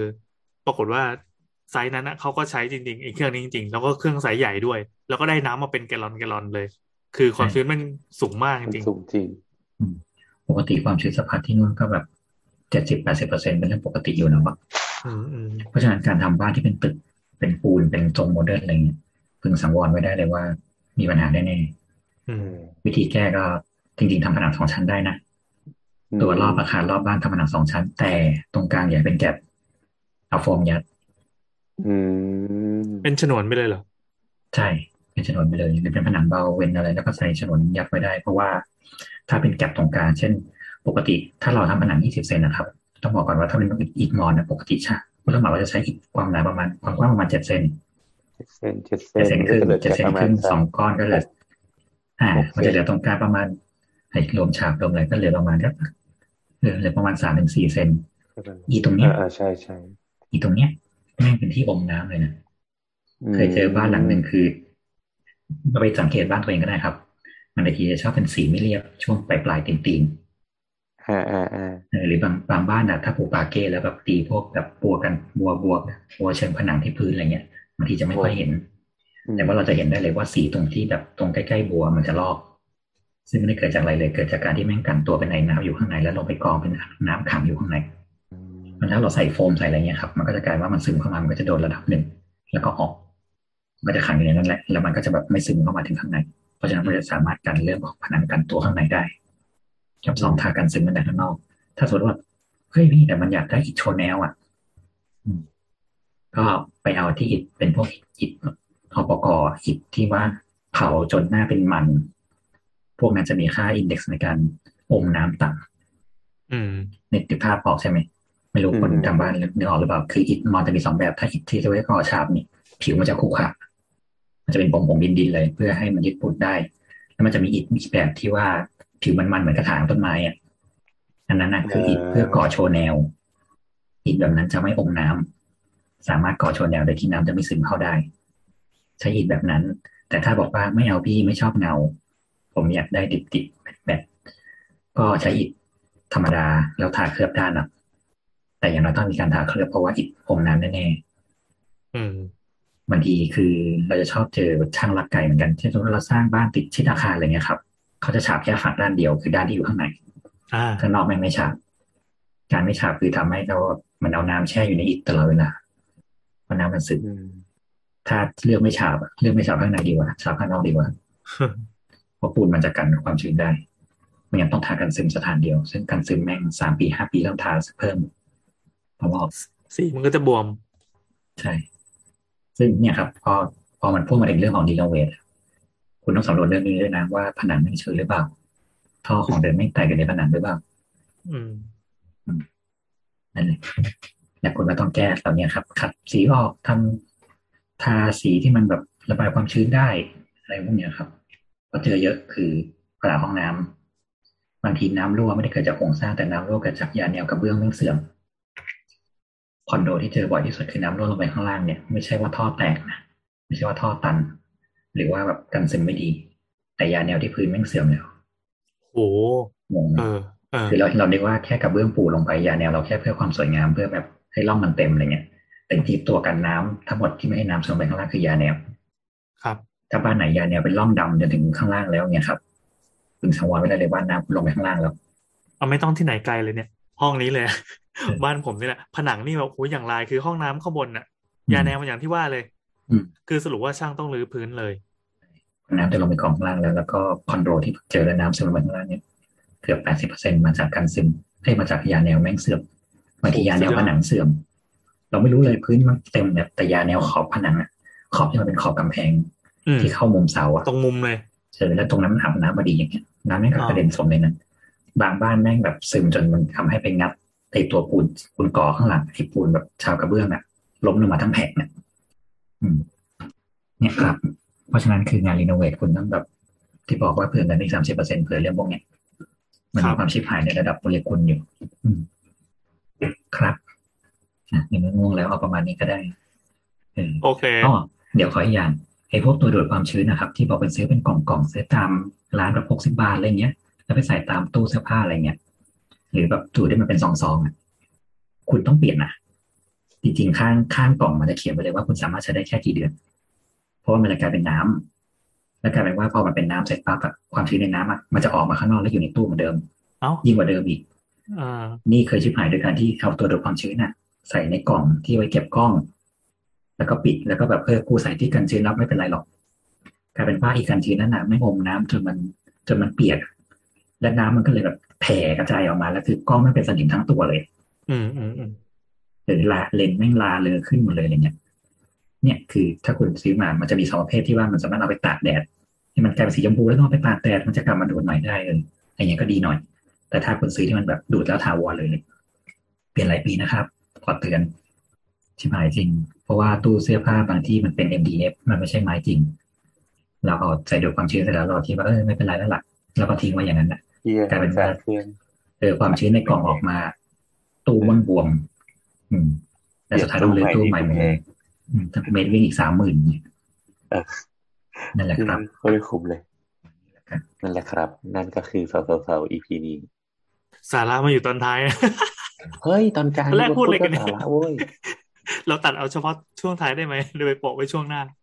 แล้วคนเปิดไปไหนแล้วเนี่ยน้ำหลับแต่ว่า เห็นมันเล่นเหมือนเดิยัมงอยู่อยู่ง่วงมากเลยอะอะอะนะน้ำเก่าปิดให้หน่อยครับางอันนี้ที่โคือ ASMER อะไรสักอย่าง ASMR อะเก่าปิดครับเก่าปิดขายอะเอ่อวัดสู้อ๋อก็ขอบคุณครับที่รับฟังถึงตอนนี้ก็จริง ๆ ตอนนี้ก็มันมันได้ทั้งตัวของรายละเอียด เกี่ยวกับเทคนิคเนาะแล้วก็ได้ภาพรวมความเข้าใจเบื้องต้นเกี่ยวกับการทำรีโนเวทก็จะได้ชั่งใจดูได้ว่า เออ ฉันจะซื้อบ้านเก่ามารีโนเวทมันมันคุ้มหรือไม่คุ้มยังไงอะไรเงี้ยอะไรคือปัจจัยที่ต้องคิดบ้าง แล้วก็มีประสบการณ์จากตัวมาเล่าให้ฟังมีประสบการณ์จากน้ำที่จะทำอะไรเช่นแบบทำถังน้ำข้างบนบ้านอะไรเงี้ยหนีเขตไม่ให้เขตรู้อะไรเงี้ยก็ใครพบที่ไหนก็ไปแจ้งได้ที่สิงห์บุรีนะครับเอๆอเดี๋ยวกูจะครับทำไม่ได้ ลองดูนะ เป็นเป็นร้านขายยาที่เป็นอาคารพาณิชย์ใช่ไหมแล้วก็ข้างๆมีร้านไม่ต้องอาหารที่คั่วพริกชุดชุดชุดชุดชุดแต่ที่ใหญ่ที่สุดในสิงห์บุรีคใช่รับใช่แล้วก็มีหมาชื่อข้าวใหม่ด้วยเออถ้าเกิดได้ยินเขาว่าข้าวใหม่คนไหนก็ตำรวจรวบเลยนะครับ ครับเออก็นั่นแหละครับ ก็หวังว่าใครที่กำลังจะรีโนเวทหรือมีแพลนจะรีโนเวทหรือมีแพลนจะซื้อบ้านอะไรอย่างเงี้ยก็อาจจะ เอ่อพอจะพอเห็นภาพบ้าง ไม่มากก็น้อยไอ้เชี่ยทำไมต้องพูดไม่มากก็น้อยเป็น MC หรอวะเออเอออันนี้ก็ก็ก็คือครับก็นั่นแหละ ก็ส่วนใครที่มีอะไรอยากจะแลกเปลี่ยนก็ทักมาคุยกับเราได้ที่ at เสาเสาเสานะในทวิตเตอร์ใช่ไหมแล้วก็ครับมีกลุ่ม เอ่อกลุ่มอะไรสักอย่างใน Facebook อะซัมโคกเดอะลิสเนอร์